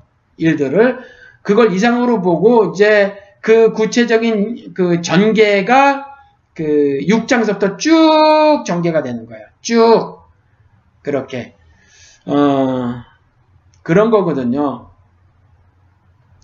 근데 계시록에는 상징적인 단어들이 많이 나와요. 상징적인 단어들이 많이 나오는데, 이걸 그냥 여러분들이 쉽게 보셔야 한다라는 거죠. 어렵게 보시지 말라고요. 예를 들면, 너무 지금 설교자들이 그 단어 하나를 너무 그냥 배에 까놔가지고 어렵게, 이렇게 되는데, 묵시 문학이잖아요. 막 그때 당시에 한 200년, 300년 동안 묵시 문학이 유행했었대요. 그래서 이와 같이 상징적으로 표현을 한 거죠. 그렇죠. 글을 쓸 때에. 그러니까 여러분들이 대충 짐작을 해보세요. 그냥 대충 짐작을 해보시면 되는 거죠. 그렇죠? 그러니까 예를 들어서 6장에 여러 색깔의 말들이 나오고, 그 위에 뭐 말탄자들이 나오고, 그 말탄자들이 막 어떤 재앙 같은 것들이 막 뭐 일으키고 뭐 이러는데, 그러면 아, 그런 건가 보다. 어떤 뭐 하나님께서 뭐 재앙을 퍼부으시는데 뭐 이렇게 퍼부으시는구나. 그냥 이렇게 이해하시면 된다는 거죠. 그래서 예를 구체적으로 들어보면, 창세기 3장 18절에 가서 보면 땅은 너에게 가시덤불과 엉겅퀴를 낼 것이다 라는 구절이 있잖아요. 그러면 가시덤불과 엉겅퀴, 뭐 가시덤불과 엉겅퀴가 이 땅에 없나요? 있죠. 있잖아요. 그런데 그럼 당연히 뭐 가시덤불과 엉겅퀴가 있는 건데, 뭐 하나님께서 그렇게 말씀하셨단 말이에요. 땅은 너에게 가시덤불과 엉겅퀴를 낼 것이다. 현대를 살아간 사람에게 아, 땅에서는 가시덤불과 엉겅퀴가 나는 것이구나, 그 말씀해 주시려고 하는 게 아닐 거잖아요. 그렇죠? 그러니까 여기는 이 가시덤불과 엉겅퀴는 메타포다라는 거죠. 비유를 들어서 말씀하시고자 하는 게 있다라는 거죠. 그럼 뭐겠어요? 쉽잖아요. 땅은 가시덤불과 엉겅퀴가 나는 땅이니까 나쁜 땅이란 말이에요. 그냥 나쁜 땅. 그렇죠? 근데 성경은요, 좋은 땅도 있어요. 좋은 땅. 어느 땅이었죠? 적과 꿀이 흐르는 땅. 그러면 이 적과 꿀이 흐르는 땅과 반대 개념의 땅이란 말이에요. 이 가시와 엉겅퀴가 내는 땅. 그렇죠? 그런데 적과 꿀이 흐르는 땅이 비옥한 땅이, 비옥한 땅을 말하는 것이 아니잖아요. 왜냐하면 그 이스라엘이 거주하고 있던 지역이 그 고센 지역이었단 말이죠. 고센. 고센 지역은 비옥한 땅이란 말이에요. 가나안보다 더 비옥한 땅이었단 말이에요. 왜요? 조금 밑에 나일강이 있었으니까, 나일강 하구가. 그래서 거기로다가 식량 좀 얻으러 가고 그랬잖아요. 그렇죠? 그러니까 원래 있었던 지역이 물리적으로는 더 비옥한 땅이라니까요. 그러니까 적과 꿀이 흐르는 땅이라고 하는 것은, 가나안 땅을 적과 꿀이 흐르는 땅이라고 하는 것은, 이것도 여전히 메타포지, 비옥하다라는 의미가 아니에요. 이거는 영적인 어떤 메타포지. 그렇죠? 그러니까 가시와 엉겅퀴가 나는 땅이라는 말도 단순히 척박한 땅이라는 말이 아니라는 거죠. 이렇게 우리가 생각해보면 알 수 있잖아요. 이렇게 생각을 해보면. 그러니까 계시록을 보면서 말이에요, 그 상징적인 단어들을 너무 어렵게 생각하지 마시고, 이렇게 책을 한 30cm 이렇게 놓고 읽으신다고 치면 한 40cm, 50cm 이렇게 놓고 보신다는 생각을 가지고 한 발짝 떨어져서 이렇게 보시면요, 큰 그림으로 보시면 여러분들이 읽혀져요. 그게 읽혀지신다니까요.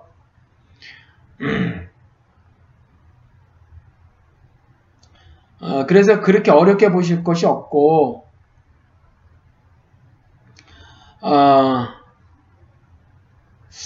오늘은 그 계시록에 대해서 일단 말을, 계시록을 하기 전에 좀 먼저 성경 이야기를 해야 된다고 하겠다고 이제 말씀을 드렸는데,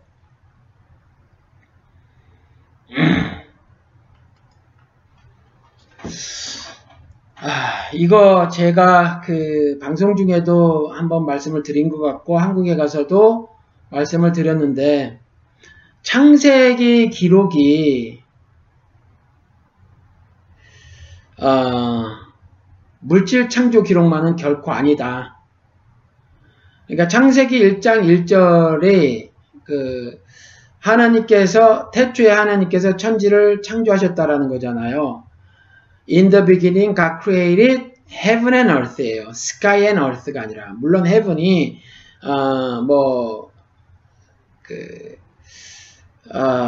예를 들어서 바울이 3층천 3개 하늘이 있다 이렇게 생각을 했던 것처럼,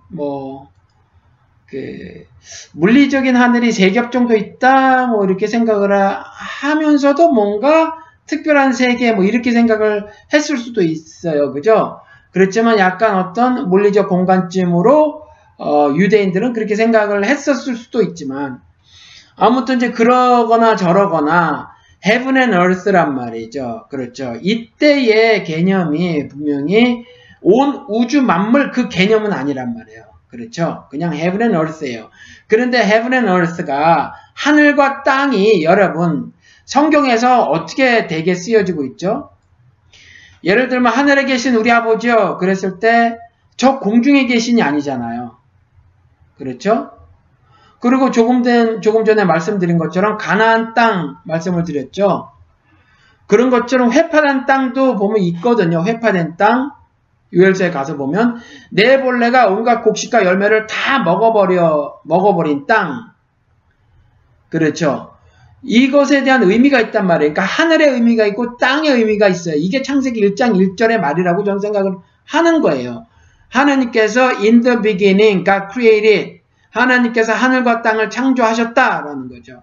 그게 2절에서 더욱 구체적으로 지지를 하는데, 땅이 혼돈하고 공허하며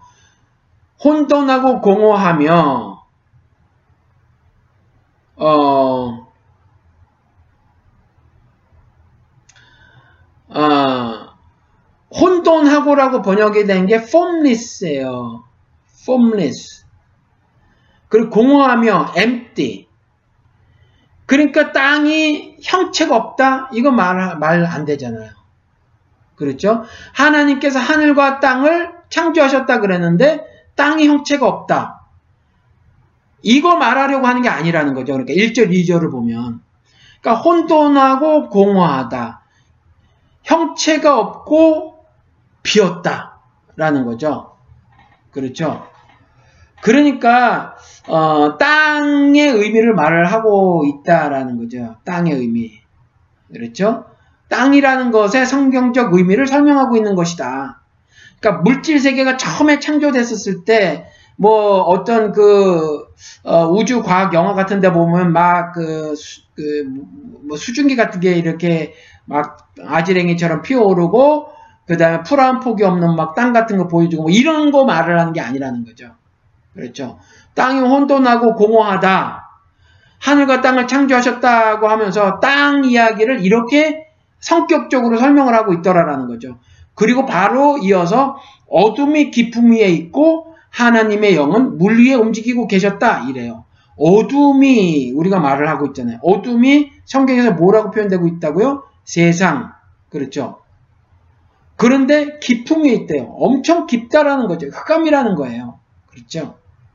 어둠이 깊음 위에 있고 굉장히 어둡다. 어둠을 강조해서 말을 하고 있는 거죠. 세상이 그만큼 그러니까 악하다라고 말을 하고 있는 거죠. 그리고 하나님의 영은 물 위에 움직이고 계셨다. 그런데 여기서 물도 보시자고요. 물도 보면은, 이후에 보면, 물이 있는데, 하늘물과 땅물이 나와요. 가사 볼까요? 창세기. 잠깐 기다려보세요. 창세기 제가 들어가 볼게요.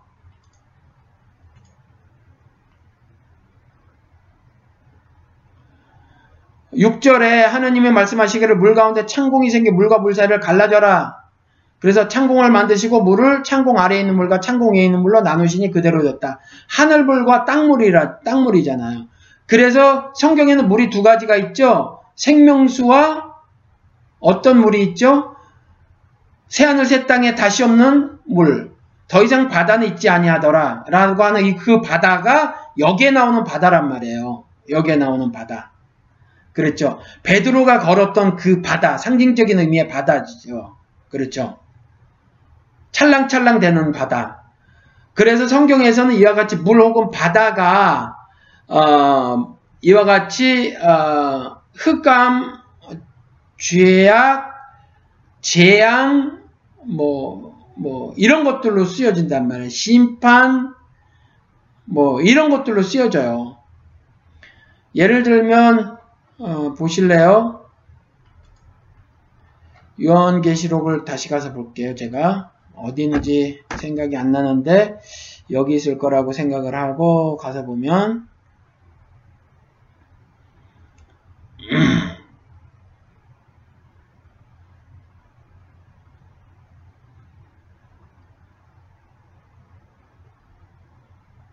아, 여기 있어요. 12장에 가서 보면 그 뱀이 창세기의 뱀이에요. 적그리스도 사탄이죠. 그 뱀은 그 여자의 등 뒤에다가 입에서 물을 강물과 같이 토해내서 그 강물로 그 여자를 휩쓸어 버리려고 했습니다. 라고 했었을 때 강물이란 말이에요. 이 물. 그리고 노아 홍수의 물 나오죠. 그렇죠. 성경에서는 하늘물이 있고 땅물이 있어요. 땅에 물이 있다고요. 그렇죠. 이 뱀은요. 예수 아니에요, 여러분. 예수가 아닙니다. 이 창세기의 뱀이에요. 그 뱀은요.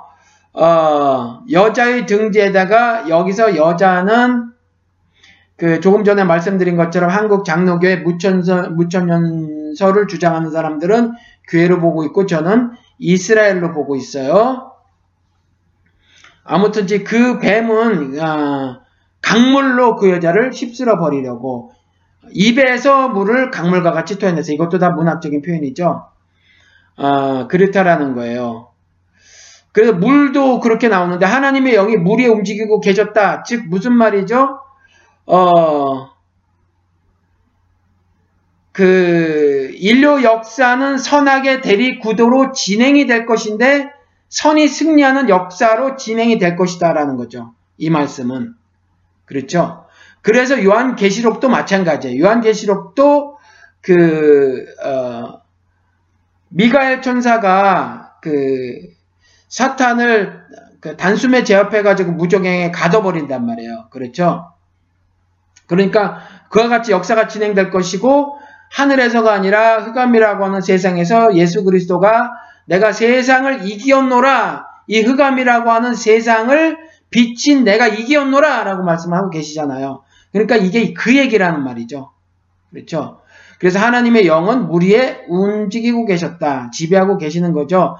땅이 혼돈하고 공허한데 어둠이 깊음 위에 있어요. 그런데 하나님의 영이 물 위에 움직이고 계심으로 사실은 절대 주권적 선하심의 역사가 인류사회에서 계속 진행이 될 것이다 라고 하는 것을 창세기는 말을 하고 있다라는 거죠. 이렇게 예언을 하고 있고 이것에 대한 미래 역사가 구체적으로 성취되는 것을 기록한 것이 요한계시록이라는 거예요. 그러니까 요한계시록을 공부를 하면서 현재를 살아가는 우리들이 어떤 소망을 가지고 살아갈 수 있을까? 어떤 삶의 태도를 가질 수 있을까라는 거죠. 그것을 여러분들과 함께 은혜로 나누고 싶은 거예요. 왜냐하면 헬조선이니까 정말 하나님이 살아계십니까? 라고 목 놓아 울부짖어도 하나님이 대답 안 하시는 듯 하잖아요. 그렇잖아요. 사회에 하부 구조에 있는 연약한 사람들 사지로 내몰리는데 계속 내몰리는 거예요. 이럴 수가 있습니까? 이게 사실인지 모르겠는데 한국이 1년에 자살하는 사람의 수가 10,000명에 이르렀다는 소리가 있어요. 맞아요? 이게 말이 되는 이야기입니까? 이게? 헬조선이 아니라고요? 1장 3절에 하나님이 말씀하시기를 빛이 생겨라 하시니 빛이 생겼어요. 그런데 4일째에 일시와 연한을 이루는 빛을 만드시죠. 그러니까 이때 천지창조 기록이 이때 있는 거예요. 그래서 저는 그 창세기의 그 6일 기록을 그 날짜 6개의 날이라고 하는 것에 대해서 크게 의미를 부여하지 않습니다. 그냥 하나님이 온 우주 만물을 창조하신 것을 당시 사람들의 이해 수준으로 기록을 했고, 그래서 일시와 연한을 나누는 빛으로 이렇게 설명을 했고, 그 이후에 동식물 창조하고 사람을 창조하고 그렇게 말씀하신 거라고 저는 물질 창조는 그렇게 이해를 하고 있고요. 그 전까지는 이와 같은 이야기다라고 이해를 하고 있다라는 거죠. 근데 그 일시와 연한을 이루는 빛 말고 지금 빛이 생겨라 하시니 빛이 생겼다고 말씀하시고 계시다라는 거죠. 그리고 그 빛이 하나님 보시기에 좋았고 하나님이 빛과 어둠을 나누셔서 빛을 낮이라 칭하시고 어둠을 밤이라 칭하셨다. 그렇죠? 그렇죠. 그래서 밤에 다니지 말라는 둥 하는 표현이 있죠. 밤에 다니지 말라는 게 정말 해가 지면 걷지 말라는 말이 아니잖아요. 그렇죠. 그렇게 하나님이 법 주셨다고 하고 그걸 문자적으로 이해를 하는 사람들이 오히려 요즘 보면 진보신학하신 분들이 오히려 더 있어 보여요. 그걸 문자적으로 해석하면 안 돼요. 그렇죠? 그래서 이 땅에서 사는 살림살이의 교훈을 말씀하신 것이 아니에요. 해지고 나면 온갖 봐라, 현대사에도 봐라, 깜깜하면 범죄가, 그렇게 설교하시는 분들 하긴 들어봤어요. 온갖 그 음란한 범죄는 밤에 다 이루어진다고 하면서 그렇게 말씀하고 있는데, 일몰 후에 걸어다니면 안 된다라고 말씀하시는 것이 아니에요, 이게. 그죠? 일몰 후에. 그러니까, 낮이라고 밤이라고 하셨다. 낮과 밤의 대비가 성경에서 내내 나오고 있단 말이죠. 그렇죠? 그래서 낮이라고 하고 밤이라고 하는데, 그 낮인 세상은 빛이 비쳐서, 근데 그 빛이 뭐였어요? 말씀드린 것처럼 일시와 연한을 나누는 저 태양빛이 아니다라는 거죠. 그러니까 이런 것들은 다 윤리적 해석을 해야만 한다라고 보는 거죠. 그렇죠. 이걸 제가 미리 말씀을 드리는 거예요. 그러니까 계시록을 보는 관점이 성경 전체를 보는 관점을 형성한다라고 하는 거죠. 그래서 창세기도 이렇게 이해를 하는 거예요. 그러니까 계시록에 대해서 그 계시록 관점이 형성이 안 되면 다른 성경들도 어찌 보면 보는 시각이 잘 형성이 안 될 수가 있어요. 형성이 안 되는 것이 불가능하지는 않지만 좀 튼튼하게 혹은 제대로 이렇게 형성이 안 될 가능성이 좀 있다라는 겁니다.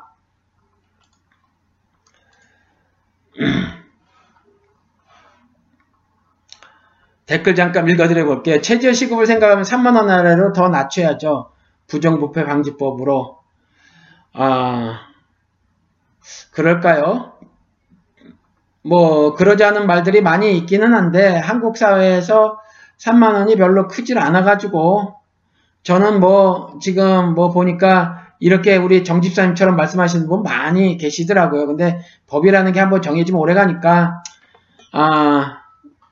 잘 처먹고 잘 살아라 하고, 3만 원짜리 처먹어라. 양심 있는 놈, 이런 거는 저도 이제, 제도를 구축해야 한다라고 강력하게 주장한 사람 중에 하나예요. 교회 역시도 마찬가지로. 민주주의가 정답은 아니지만 성경을 통해서 봐도 그래도 해답은 된다. 5가지가 해답이 있으면 그 중에 1개 해답은 된다라는 거죠. 그래서 사람이 바뀔 때마다 사회가 이렇게 급변하면 안 되는 거거든요. 한국 사회가 이 모양 이 꼴인 것이 법보다 영이 앞서서 그래요. 사람이 시행령이 더 우선시 되잖아요.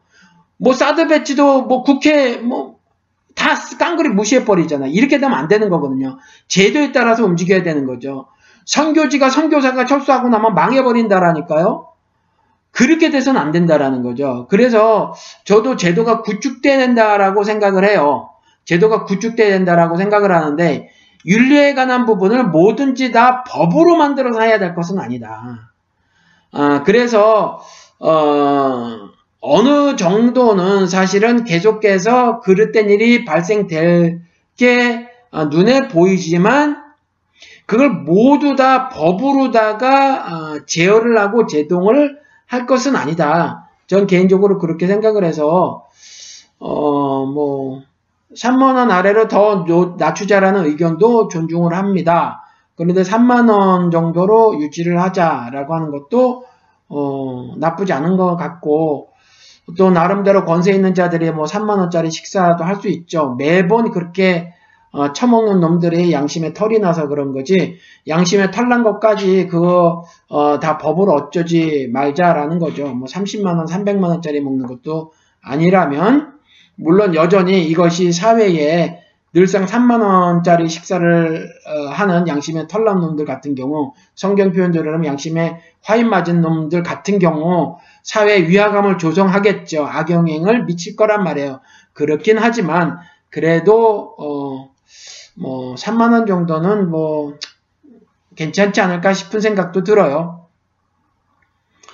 자기 돈으로 10만원짜리 먹어도 괜찮은데 왜 굳이 얻어먹을, 근데 맞아요. 왜 굳이 얻어먹으려고들 하는지. 저도 한국 가가지고 무지하게 잘 얻어먹고 잘 여러분들 대접 잘 받긴 했는데, 제가 이거 엄청 비판했거든요. 목사들은 거지예요, 거지. 아주 거지 근성이 몸에 배했다니까요. 목사가 되면요, 그냥 다 얻어먹으려고 해요. 이게 말이에요. 전도사 때부터 슬슬 몸에 세포이식이 되나봐요. 세포이식이 되나봐요. 그래서 전도사진하고 목사가 되면 얻어먹는 걸 너무 당연하게 생각을 해요. 너무 당연하게. 얻어먹는 것 뿐만이 아니라, 신방을 왜 가요? 신방 그리 가야 될 필요가 있는 거 아니라고 전 생각을 하지만, 성경에서 그렇게 권장하고 있는 것도 아니고, 그리고 신자의 덕목이나 권장사항으로 말해놓고 있는 것도 아니고, 신방을 왜 가야 되는지 그 이유를 모르지만, 갈 수 있다고 쳐요. 그럼 왜 가요?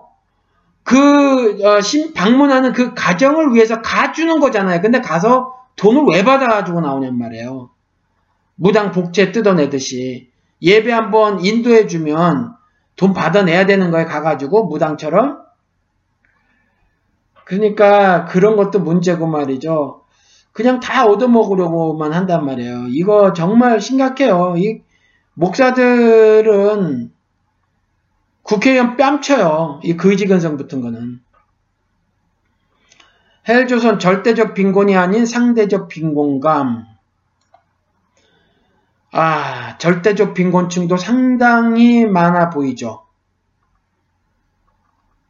상대적 박탈감으로 인해 나온 말이라고 생각합니다. 이것도 있어요. 당연해요. 이것도 있는데 절대적 빈곤층도 굉장히 많아 보여요. 제 눈에는. 굉장히 많아 보여요. 말씀드린 것처럼 돌아가신 저희 셋째 형님 같은 경우 하루에 12시간씩 택시 운전했는데 최대 월급 명세서를 저한테 한 1년치 정도를 보여주셨는데, 제일 많이 벌은다니 한 142만원? 145만원? 요 정도 됐고, 110만원, 120만원 번 달도 굉장히 많아요. 지금은 더 올랐대는데 그게 한 몇 년 됐나? 한 7, 8년 됐나? 5, 6년 됐나? 한 7, 8년 된 것 같기도 한데, 그때요, 산학금이 하루에 9만원이었었어요. 9만원. 지금은 더 되는 것 같아요. 절대적 빈곤층이죠. 절대적 빈곤. 절대적 빈곤에 헤어나오지 못하고, 이 빈곤을 대물림해야 되는, 계층이 있다 싶습니다, 저는.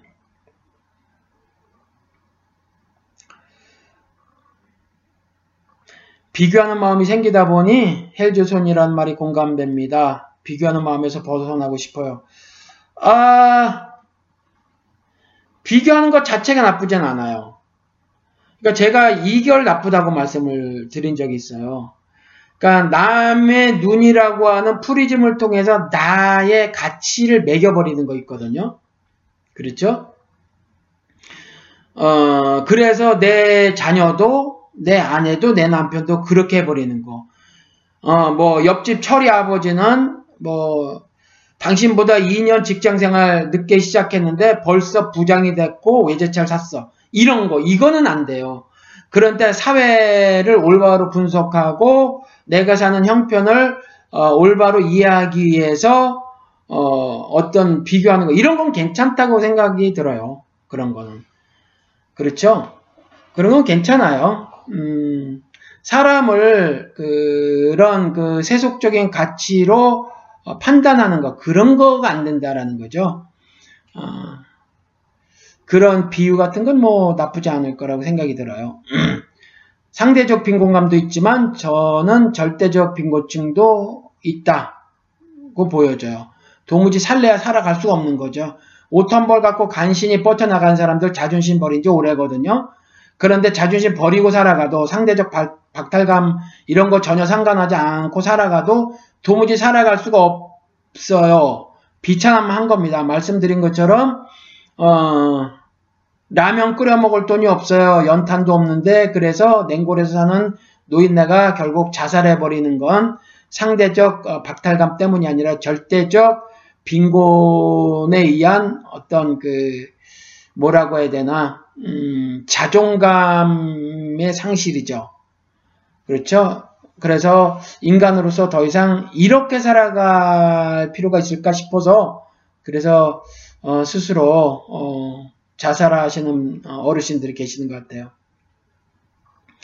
중근동에서는 이스라엘뿐 아니고 물은 땅과 하늘 양쪽에 있다고 인식을 했고 그래서 홍수 때 하늘이 창이 열려서 물이 쏟아진다고 했습니다. 문화사 쪽으로 그렇다는 거예요. 신앙적으로가 아닌.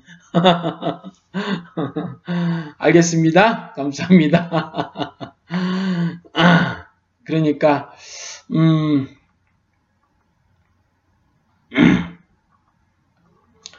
그래서 이 헬조선이 그리스 나라가 될 수 있을까?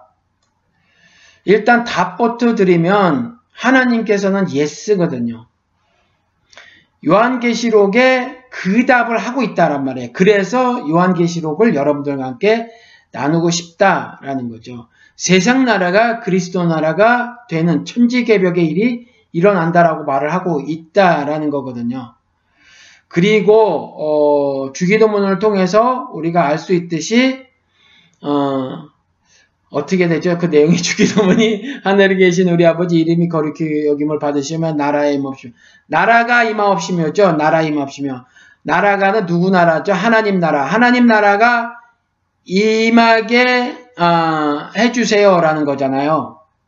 어디에? 이 세상에. 이 세상은 뭐죠? 인류사회.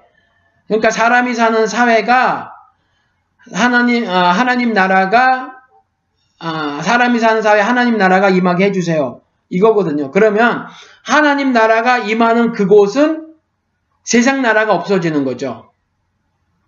그럼 이 땅에서 사는 우리들은요. 주기도문에 나온 것처럼요.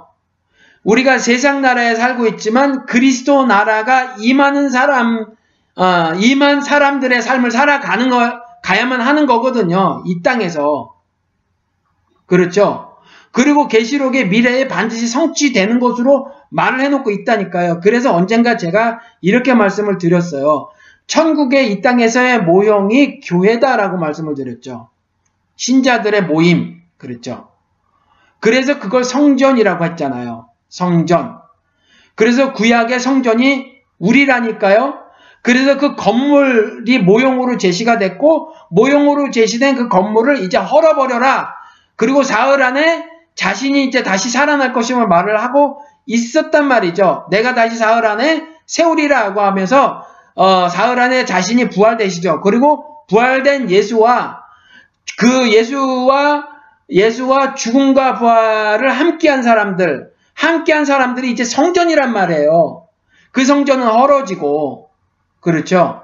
그러니까 그 성전이 헐어졌으니까 지금 이 땅에서 사는 동안에는 하나님이 임하셨던 구약시대의 그 성전과 같은 삶을 지금 살아야 하는 거예요. 그런데 그때는 임시적으로 임했잖아요. 근데 이제 영원히 임한다니까요. 어떻게 해요? 우리는 연합됐으니까 하나님, 예수님과 연합됐으니까 한 성령을 마셨으니까 고린도전서 12장 13절 우리는 요엘서 예언대로 그리고 오순절날 성취된 대로 이제 일부의 사람들에게 임시로 위에 임했던 하나님의 영이 이제 안에 그리고 모든 신자에게 그리고 영원히 임하시는 성령 때문에 그렇죠. 성전이 된 거란 말이에요. 이제 임시가 아니라. 그래서 우리가 예수 그리스도처럼 제사장이라니까요. 제사장일 뿐만이 아니라 이제 세상 임금의 통치를 받지 않는 왕이라니까요. 그렇죠. 그런데 그 왕이 누구냐면 거룩한 나라라니까요. 거룩한 나라가 어느 나라예요? 그리스도 나라. 우리가 그리스도 나라라잖아요. 그리스도 나라. 그러니까 헬조선이 그리스도 나라가 될 수 있다니까요. 그렇죠. 주기도문처럼 우리가 그 기도를 그래서 우리가 하는 거예요. 나라 임합시고 나라가 임합시고 주여 하나님 나라가 내가 육신이 연약해서 자꾸 쓰러지지만 당신의 나라가 내가 육신이 연약해서 쓰러지는 그날에도 그 나라가 임하기를 소원하옵나이다 라는 기도를 하는 거죠. 그렇게 살아가는 거예요. 이 땅에서. 그렇게. 그렇죠.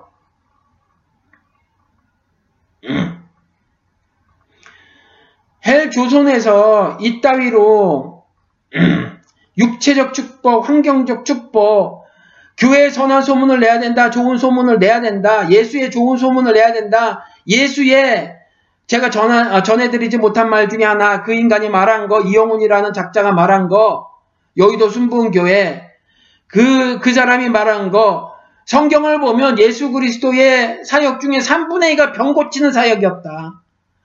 그러니까 선한 소문을 내라, 좋은 소문을 내라. 그래서 우리 여의도 순복음교회에 소문을 내라. 여의도 순복음교회에 나오면 질병이 치료되고 문제가 해결되고 여러분들 점쟁이 선전하는 거 아시죠? 미아리에 있는 점쟁이 선전할 때 그런 거 선전한다니까요. 문제 해결 뭐 이런 거 그렇잖아요.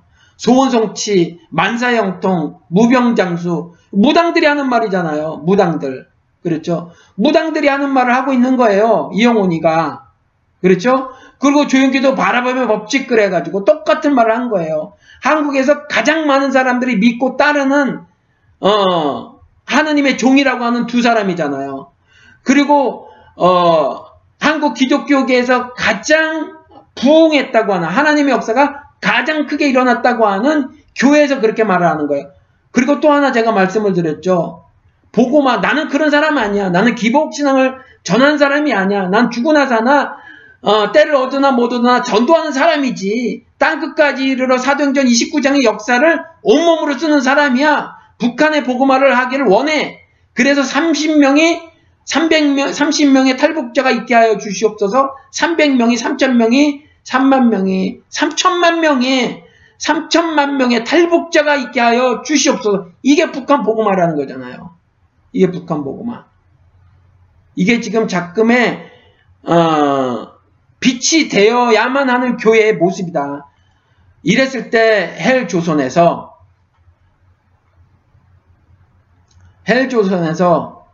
우리 작은 자교회 그리고 비밀의 제 애청자 여러분 그리스도 나라로 우리가 살아가 줘야 하잖아요. 하나님의 공에서 멀어지는 것이 헬조선 상태입니다. 한마디로 100% 정확하게 쓰셨네요. 그렇죠? 맞아요. 하나님의 공의에서 멀어지는 것이 헬조선 상태 맞아요. 그렇죠? 근데 하나님의 공의가 구체적으로 무엇인가는 구약을 보시면 잘 나와 있죠. 왜냐하면 구약의 기록이 그림자로 우리 인간들 살림살이의 여러 가지 대표적인 것들을 모아서 기록을 해놓은 거거든요. 그래서 세계 역사와 다른 거예요. 복음을, 하늘 복음을 말하기 위해서 가장 대표적인 인물, 아니면 사건, 이것들을, 대표적인 것들을 모아서 해놓은 거기 때문에, 그 구약을 세세히 살피지 않고서, 하늘의 뜻을 이 땅에 와서 완전하게 이루신 예수 그리스도의 일하심의 성격을, 잘 파악하기는 어렵죠. 기독교가 좀 잘하면 헬조선이 하나님 나라가 되겠죠. 그럴까요? 잘 모르겠습니다. 이거는 기독교가 좀 잘하면 개신교는 앞으로도 잘할 수 없을 것 같습니다. 이명박이가 장로라고 하나님 믿는 사람이라고 대통령으로 뽑아야 된다고 목소리가 높이는 인간들이 있는 한 해외주소는 영원할 것 같다는, 제가 여러분들과 계시록을 이 방송을 통해서 하기로 결정을 내린 이유가 이 생각을 좀 바꿨으면 하는 바람에서였어요. 저는 한 번도 소망을 잃어본 적이 없거든요. 한 번도 소망을 잃어본 적이 없는 건 말씀이 살아 운동력이 있어서 그래요. 그래서 저의 온 삶에 영향을 미쳤죠. 문학적으로 굉장히 강력하게 표현했죠. 영과 혼과 및 골수까지도 쪼갰단 말이에요. 그러니까 소망을 잃지 않았어요. 그래서 설사 대한민국의 5천만 명인데 4,999만 9,999명이 세상 나라로 남겨져 있을지라도 나는 남은 자 7천 중에 한 명일 것이다 라고 하고 살아가요.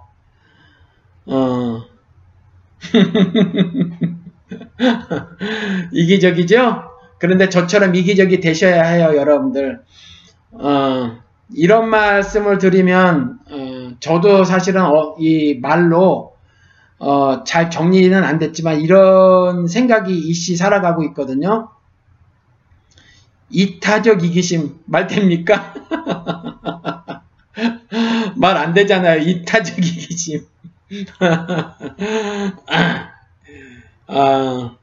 어떻게 설명을 드려야 되나? 이런 거예요. 내가 나를 사랑하지 못하면 남을 사랑하지 못한다라는 거죠. 내가 나를 정말 사랑해줘야 돼요. 내가 나를 너무너무 사랑해줘야 되는 거예요. 이건요, 자존심하고 달라요. 내가 하나님의 모습과 형상을 가진 자로서의 자존감 회복에, 얼만큼 회복? 만땅 회복에, 만땅 회복. 내가 나를 사랑하지 못하는 사람이 이웃 사랑 못해. 왜 이런 말 있잖아요. 사랑받고 자라지 못한 사람이 사랑을 할 줄 모른다. 사랑을 받아보지 못한 사람이 사랑을 하지 못한다. 꼭 그런 건 아니더라고요. 제가 어떤 제가 신학교 다닐 때 저를 가르쳤던 분이 있는데, 그 입양 오신 분인데요. 그 굉장히 학대를 받고 자라났는데 좋은 부인을 만났고 아무튼 공부도 많이 하셨고 그래서 교수가 됐고 잘 살고 계시는 분이 있어요. 엄청나게 학대를 당했는데, 그런데 뭐 그런 경우도 있긴 있더라고요. 근데 많은 경우가 고기도 먹어본 사람이 먹는 게 진리인지 말이죠. 사랑을 받은 사람들의 사랑을 잘 나누는 게 보편적인 현상인 것 같기는 해요. 진리는 아니더라도 그게 트루스는 아닐지 몰라요. 그런데 그런 게 일반적인 현상인 것 같기는 해요. 그래서 내가 나를 사랑할 줄 모르는 사람이 남을 사랑한다고요? 그거 쉽지 않아요. 내가 가족을 사랑하지 못하는데 남을 사랑한다고요? 그거 어불성설입니다. 그런데 목사 가정들이 굉장히 개판인 가정들이 꽤 많거든요. 많아요. 많은데 사랑하는 성도 여러분, 그 사랑이 뭔 사랑이겠어요? 그렇죠? 그래서 내 가족도 사랑하지 못하는 사람이 이웃 형제들을 사랑한다고요? 그거 쉬운 일이 아니에요. 그래서 이타적 이기심, 이기적 이타심, 뭐 아무렇게나 해도 되겠네요. 그래야 될 거라고 생각이 든다는 거죠. 그게 뭐 단어를 제가 선택할 줄 몰라서 이기적이라고 말을 썼는데, 내가 나에 대해서 하나님의 형상과 모습을 가진 자라고 하는 것에 대한 자존감이 충분히 있어야 하고, 나랑 한 이불을 덮고 사는 배우자에 대해서 그와 같은 마음이 있어줘야 하고, 그 다음에 내 자녀에 대해서 그와 같은 마음이 있어줘야 한다라는 거죠. 질문이, 이걸 참 좋은 예가 되겠네요. 그렇죠. 와, 우리 뭐 인생 짬밥. 그래서 그 장로한테 가서 물으라고 했나봐요. 뭐 많이 못 배웠고 상관없어요. 인생 좀 살면요, 그걸 언어화 잘못하더라도 제가 가끔 그런 말 쓰거든요. 뭐 평화시장 뭐 이런 데 있잖아요. 뭐 그런데 보면 이제 천 같은 거 지게에다 매가지고 이렇게 나르는 사람들이 있어요. 저 사람들이 그 언어로 잘 표현을 못할 망정에 그 저 사람들이 가끔 툭툭 던지는 말 속에 삶의 지혜가 굉장한 것이 있다라는 거죠. 그래서 저는 그렇게 생각을 해요. 우리 영훈 씨도 충청도의 힘 이딴 거 좀 읽었으면 좋겠다. 제가 우리 김윤유 교수께 또 말씀을 드렸는데 좀 그런 거 좀 읽어보라라는 거예요. 뭐 그렇게 딱딱한 그 인문학 사회학 도서만 읽지 말고 그런 것도 좀 읽고 드라마도 좀 보고 음악도 하긴 영훈 씨는 기타 수잘 치고 인디 밴드 뮤직도 좋아하고 하기 그런 것 같긴 한데 뒤에서 뒷담하네요.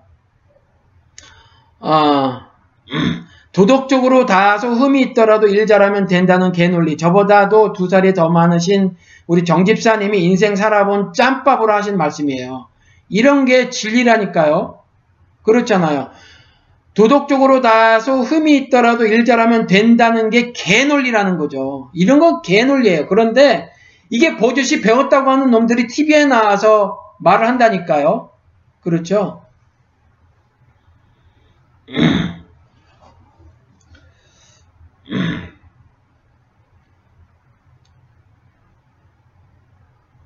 개독교는 없어져야 합니다. 그래야 작은 모임이지만 바른 믿음 가진 사람들이 늘어나고 있는 것 같다. 헬조선에서 벗어날 수 있다는 희망이 보입니다. 여러분, 여러분들이 좀 적극적으로 신자로서의 삶을 좀 살아주시기를 부탁을 드립니다. 어떻게 살아주시냐 하면 일단은요, 예수 그리스도께서 어디로 가셨냐 하면 이스라엘의 잃은 양한테 가셨다고 했잖아요. 왜 그래요? 이스라엘의 구원의 채널로 사용되어지는 거니까. 그렇죠? 그래서 가시는 거거든요. 똑같아요. 일단 여러분들 교인들을 자꾸 상대해야 돼요. 안 믿는 사람들 상대할 게 아니라 지금은 기독교라고 하지 맙시다. 기독교는 이제 그냥 종교가 돼버렸어요. 그러니까 더 이상 하나님이 있는 게 아니라 사람이 만든 종교가 돼버려가지고 개판이죠. 개판 1분 전이 아니라 개판이야. 개들의 판이란 말이죠. 그러니까 기독교가 아니라 교회들이 다 망가졌어요. 교회들이.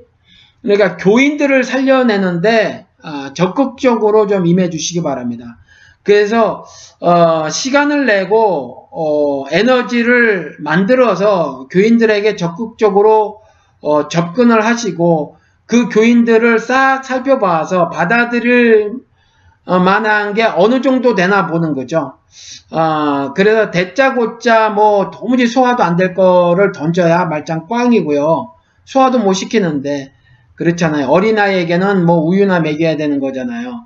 그러니까 그런 사람들에게는 고기에 맞는 정도의 복음을 전해서 일단 그들의 신앙체계를 붕괴시켜야 돼요. 무너뜨려야 되거든요.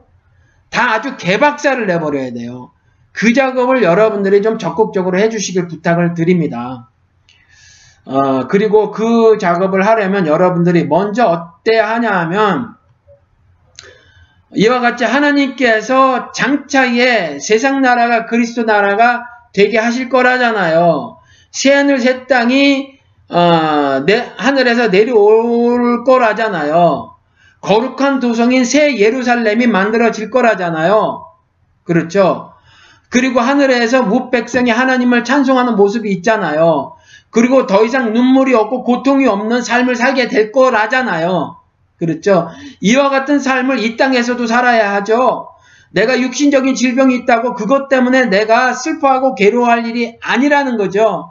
내가 돈이 좀 없이 산다고 해서 그것 가지고 인생 절망하고 살 거 없다라는 거죠. 내가 사회에 약한 고리에 속해 있어서 세상 임금에게 핍박을 당한다고 할지라도 나는 왕이다. 내가 거룩한 나라다. 나는 제사장이다.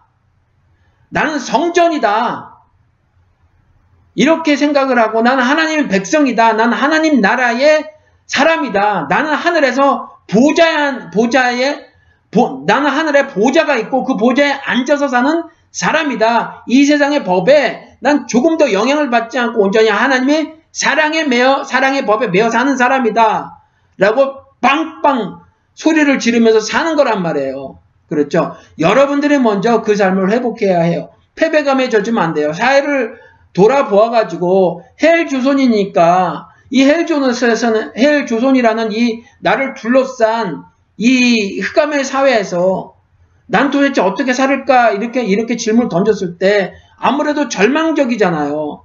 그런데 여러분들이 패배감에 살 것은 아니란 말이죠. 예수님께서 승리하셨다 그러면 여러분도 승리자예요. 그렇죠? 그리고 예수님께서 가르쳐 주신 기도를 여러분들이 하실 것 같으면 장차 도래할 그 나라에 대한 소망을 여러분들이 품고 살아야 한다니까요. 그래야 여러분들이 나라가 임하옵시며 라고 하는 그 기도를 진솔하게 하실 수가 있게 된단 말이에요. 그리고 요한계시록이 저처럼 미래주의 시각으로 보지 아니하면 성경을 전부 다 볼 이유가 없어져요. 그냥 면벽 참선하는 게 낫다니까요. 면벽 참선하는 게. 성경이요. 그냥 그 정도로 봐버릴 것 같으면은 그냥 사회과학 도서 아니요. 그냥 사회과학 도서도 필요 없어요. 그 뭐 사서상경 조금 압축해 놨다고 하는 거 뭐죠? 그 아유 한국 책 저도 있는데 그거 한 권 보고 인생 살아도 돼요. 그러면 그냥 적당히 도덕적으로 남한테 욕 안 먹을 인생 잘 살아나갈 수 있다니까요. 괜찮은 인생. 근데 그게 아니에요. 인간으로 도무지 할 수 없는 게 있다니까요. 하나님 나라 이 땅에 아무리 여러분들이 임하려고 면법 참선해도 안 된다니까요. 여러분들의 힘으로 안 되는 게 있어요. 그래서 기도하라고 하신 거예요. 하나님 나라가 내게 임하게 하여 주시옵소서라고 기도하라는 거예요. 그러면 생명의 성령의 법이 여러분의 나라를 죽이는 거라니까요. 여러분의 나라를 죽인다라고 하는 것이 뭐냐면 여러분들의 율법을 죽이는 거예요. 여러분들의 세상 지식, 하나님을 반역케 하는 세상 지식을 죽이는 거란 말이에요. 하나님 나라가 임하게 하여 주시옵소서라고 기도할 때는 여러분들의 맨몸이 되져야 한다니까요. 맨몸이 되져야 하는 거예요.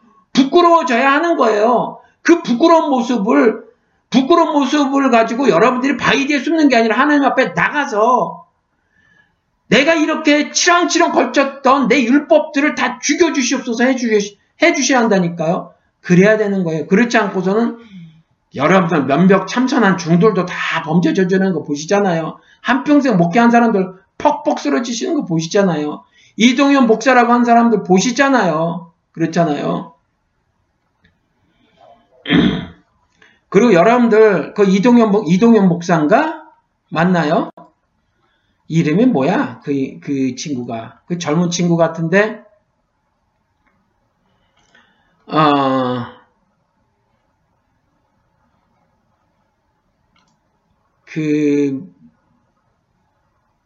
이 뭔데? 그죠? 이름이 생각이 안 나네. 이동현 맞네. 이동현 목사. 그렇죠? 이동현 목사 또 시간이 많이 갔네. 이동현 목사 비판을 제가 했더니 저한테 메시지를 보내오셨어요. 그래서 댓글을 제가 운전 중이어서 못 달다가 댓글을 달아드리려고 옆에 있던 딸이 읽어줘서 무슨 내용인지는 알았는데 그 운전을 마치고 집에 돌아와서 댓글을 달아드리려고 했더니 지워버렸어요. 제가 비판을 했더니 거기에서 벌어지는 사역 갖고 내 아들이 치유가 됐고 은혜를 받았고 구원을 받았는데 그렇게 그 안에 벌어진 일들을 보면 이렇게 그 뭐 저를 보니까 프로필을 보니까 목사님이시던데 함부로 말 못합니다. 이렇게 말을 해요. 그런데 그렇게 자신만만하셨으면 왜 그 페북 메시지도 지울 수 있나 보죠. 지우셨는지 모르겠어요. 저는요 이런 말씀을 드리고 싶어요. 받은 은혜가 뭐냐는 거죠. 그 아들이 받았다고 하는 구원이 뭐냐. 아들의 변화는 도대체 어떤 변화냐는 거예요. 어떤 변화. 여러분들 그리고 또 한 가지 목사들의 입에서 나오는 말들을 여러분들이 잘 보고 판단하셔야 돼요. 제가 이전에 이렇게 한번 생각을 한 적도 있어요. 전도사 시절에 그 병만 잘 고치면 되지 의사는 뭐 그렇게 인격적으로 훌륭할 필요가 있나 이런 생각을 해본 적도 있거든요. 그런데요 그게 아니라는 걸 이제 알죠. 여러분들 주여주하는 자마다 다 천국에 갈 거 아니라고 했잖아요. 주의 이름으로 능력도 베풀고 선지자 노릇 했대잖아요. 선지자 노릇은 무슨 말이죠? 예언했다라는 말이죠. 하나님 말씀을 전했다는 거예요. 하나님 말씀 전했는데 예수 그리스도가 아니라고 했거든요. 그러니까 예수 그리스도가 시험을 받을 때도 기록된 말씀으로 사탄이 시험을 하잖아요. 시편 말씀을 가지고. 그런 것처럼 여러분 하나님 말씀을 가진다고 하더라도, 제가 이영훈하고 조윤기 씨를 들었듯이 하나님 기록된 말씀을 가지고 왜곡한단 말이에요. 그러니까 하나님 말씀을 전한다고 하더라도 여러분들이 일단요 그 말씀을 잘 분별하셔야 되고, 두 번째는요 잘 분별이 안 되면 그 인간들 삶을 보세요. 삶을 보시고 믿으세요. 이제 당장 믿지 마세요. 이제는 워낙 나쁜 놈들이 많은 세상에 때라니까요. 그런 세대에 살고 있어요. 이제 막 사람이 막 모이고 기가 막히고 뭐 이런다고 하더라도, 세상에 둘도 없이 성경풀이에 되는 목사가 나타난다고 하더라도 일단요 마음을 요만큼만 열으세요. 정말 조금만. 저에게도 조금만 열으세요. 조금만 열고 잘 살펴보세요.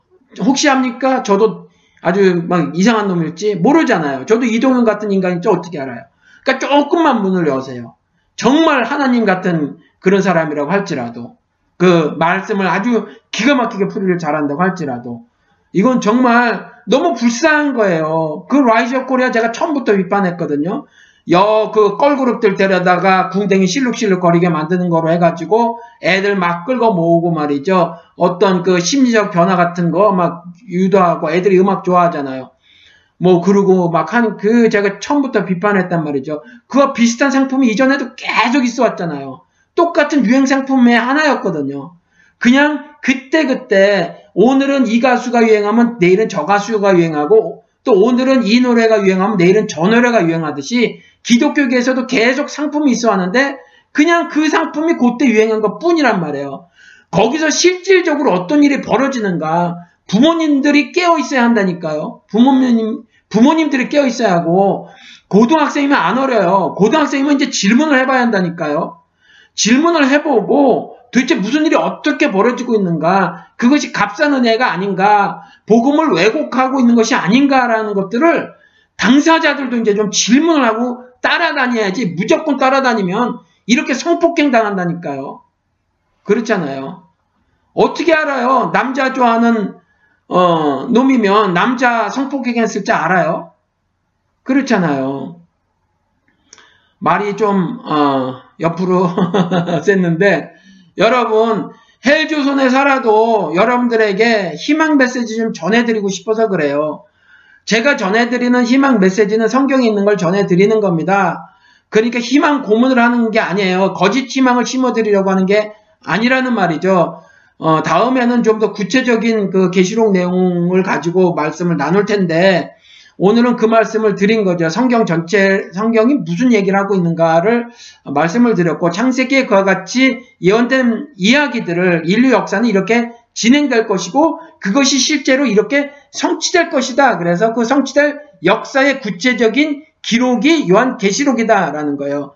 그건 이제 미래주의자 시각으로 보는 거고, 저는 미래주의자 시각으로 보는 사람입니다. 그래서 그걸 미래주의적 시각으로 보지 않으면 도무지 소망이 안 생긴다라는 거죠. 그러니까 여러분들도 예수 그리스도께서 그렇게 선언하고 가셨으니 이 땅에 사는 동안에 일단 여러분 각자 모두에게, 여러분 한 분 한 분에게 여러분 나라가, 하나님 나라가 임하면서 망하게 해주세요. 이 기도를 하시고요. 여러분 나라가 망하고 하늘 나라가 여러분에게 임하는 순간 여러분들이 얼마나 사랑스러운지 모른단 말이에요. 왜요? 그걸 알게 됐으니까. 이제 하나님의 모습과 형상을 가진 자라고 하는 아주 그 굉장한 존재라는 걸 피부로 느끼게 됐으니까. 그렇죠. 이 말씀을 하려다가 넘어갔었네요. 빨리 읽어드릴게요. 그리고 마치도록 하겠습니다. 인간이 존엄한 존재라고 하는 근거를 알고 싶어요. 얼마 전에 친구라는 닉네임으로 가입하신 분이에요. 그 교회에. 저는 어릴 때부터 교회에 나갔기 때문에 하나님이 인간을 특별히 창조하시고 귀하게 여기며 사랑하셨다고 성경을 통해 알았고 그 점 때문에 당연히 인간은 존엄한 존재라고 막연히 생각했어요. 학교 다니면서 배운 것은 이른바 프랑스 인권선언문 이라든지 미국 독립선언문 등에 나타난 천부인권설이 인간 존엄성의 근거라고 막연히 배웠습니다.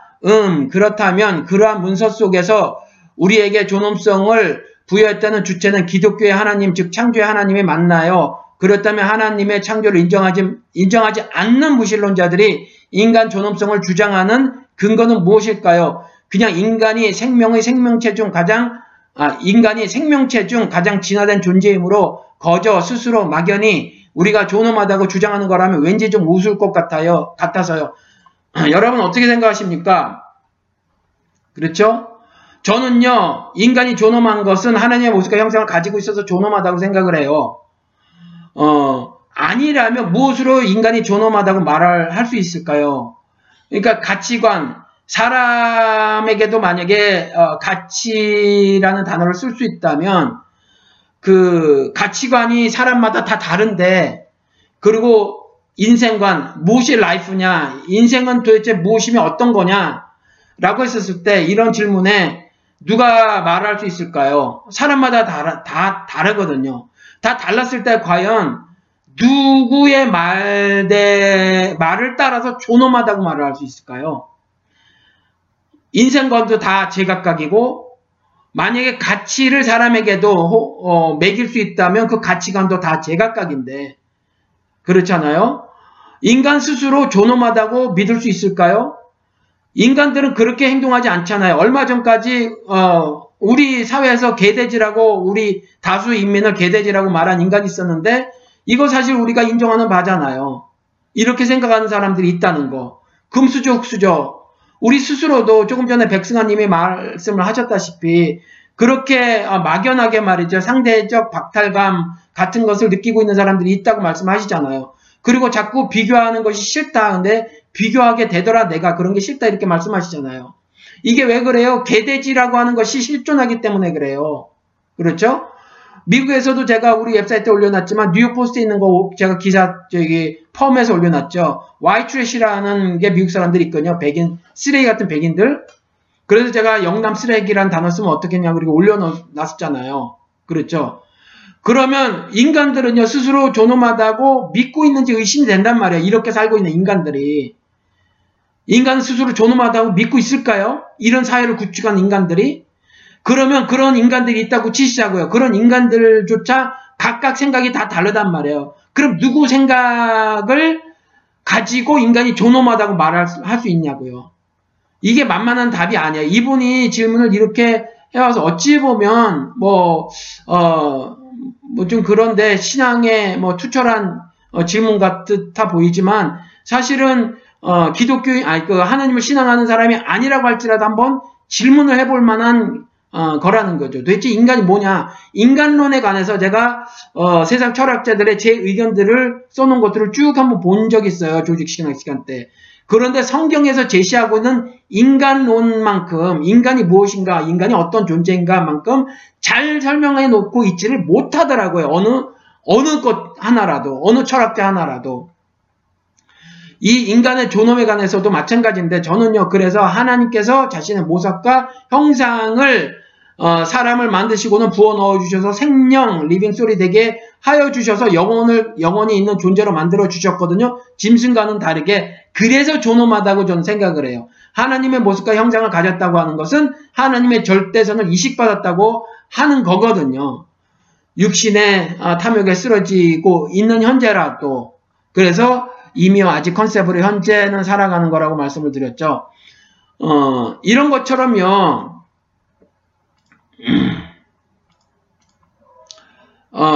이런 것처럼 일단 여러분들이 이 말씀을 가지고 여러분들이 이기심을 가지고 그리고 이기적 이타심을 가지고 여러분들이 실컷 사랑을 해줘야 한다는 거죠. 스스로를 여러분들이 하나님의 모습과 형상을 가졌다고 하는 그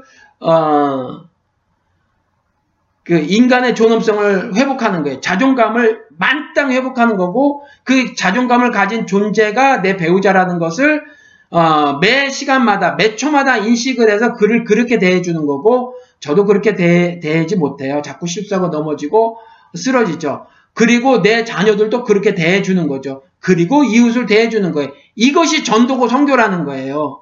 탈북자 삼촌이 아니라. 여러분, 오늘 여기로 마치기로 하고요. 다음엔 조금 더 요한계시록 내용을 구체적으로 나누면서 여러분들과 함께 은혜의 시간을 갖도록 하겠습니다. 안녕히 계십시오. 다음 주에 뵙겠습니다.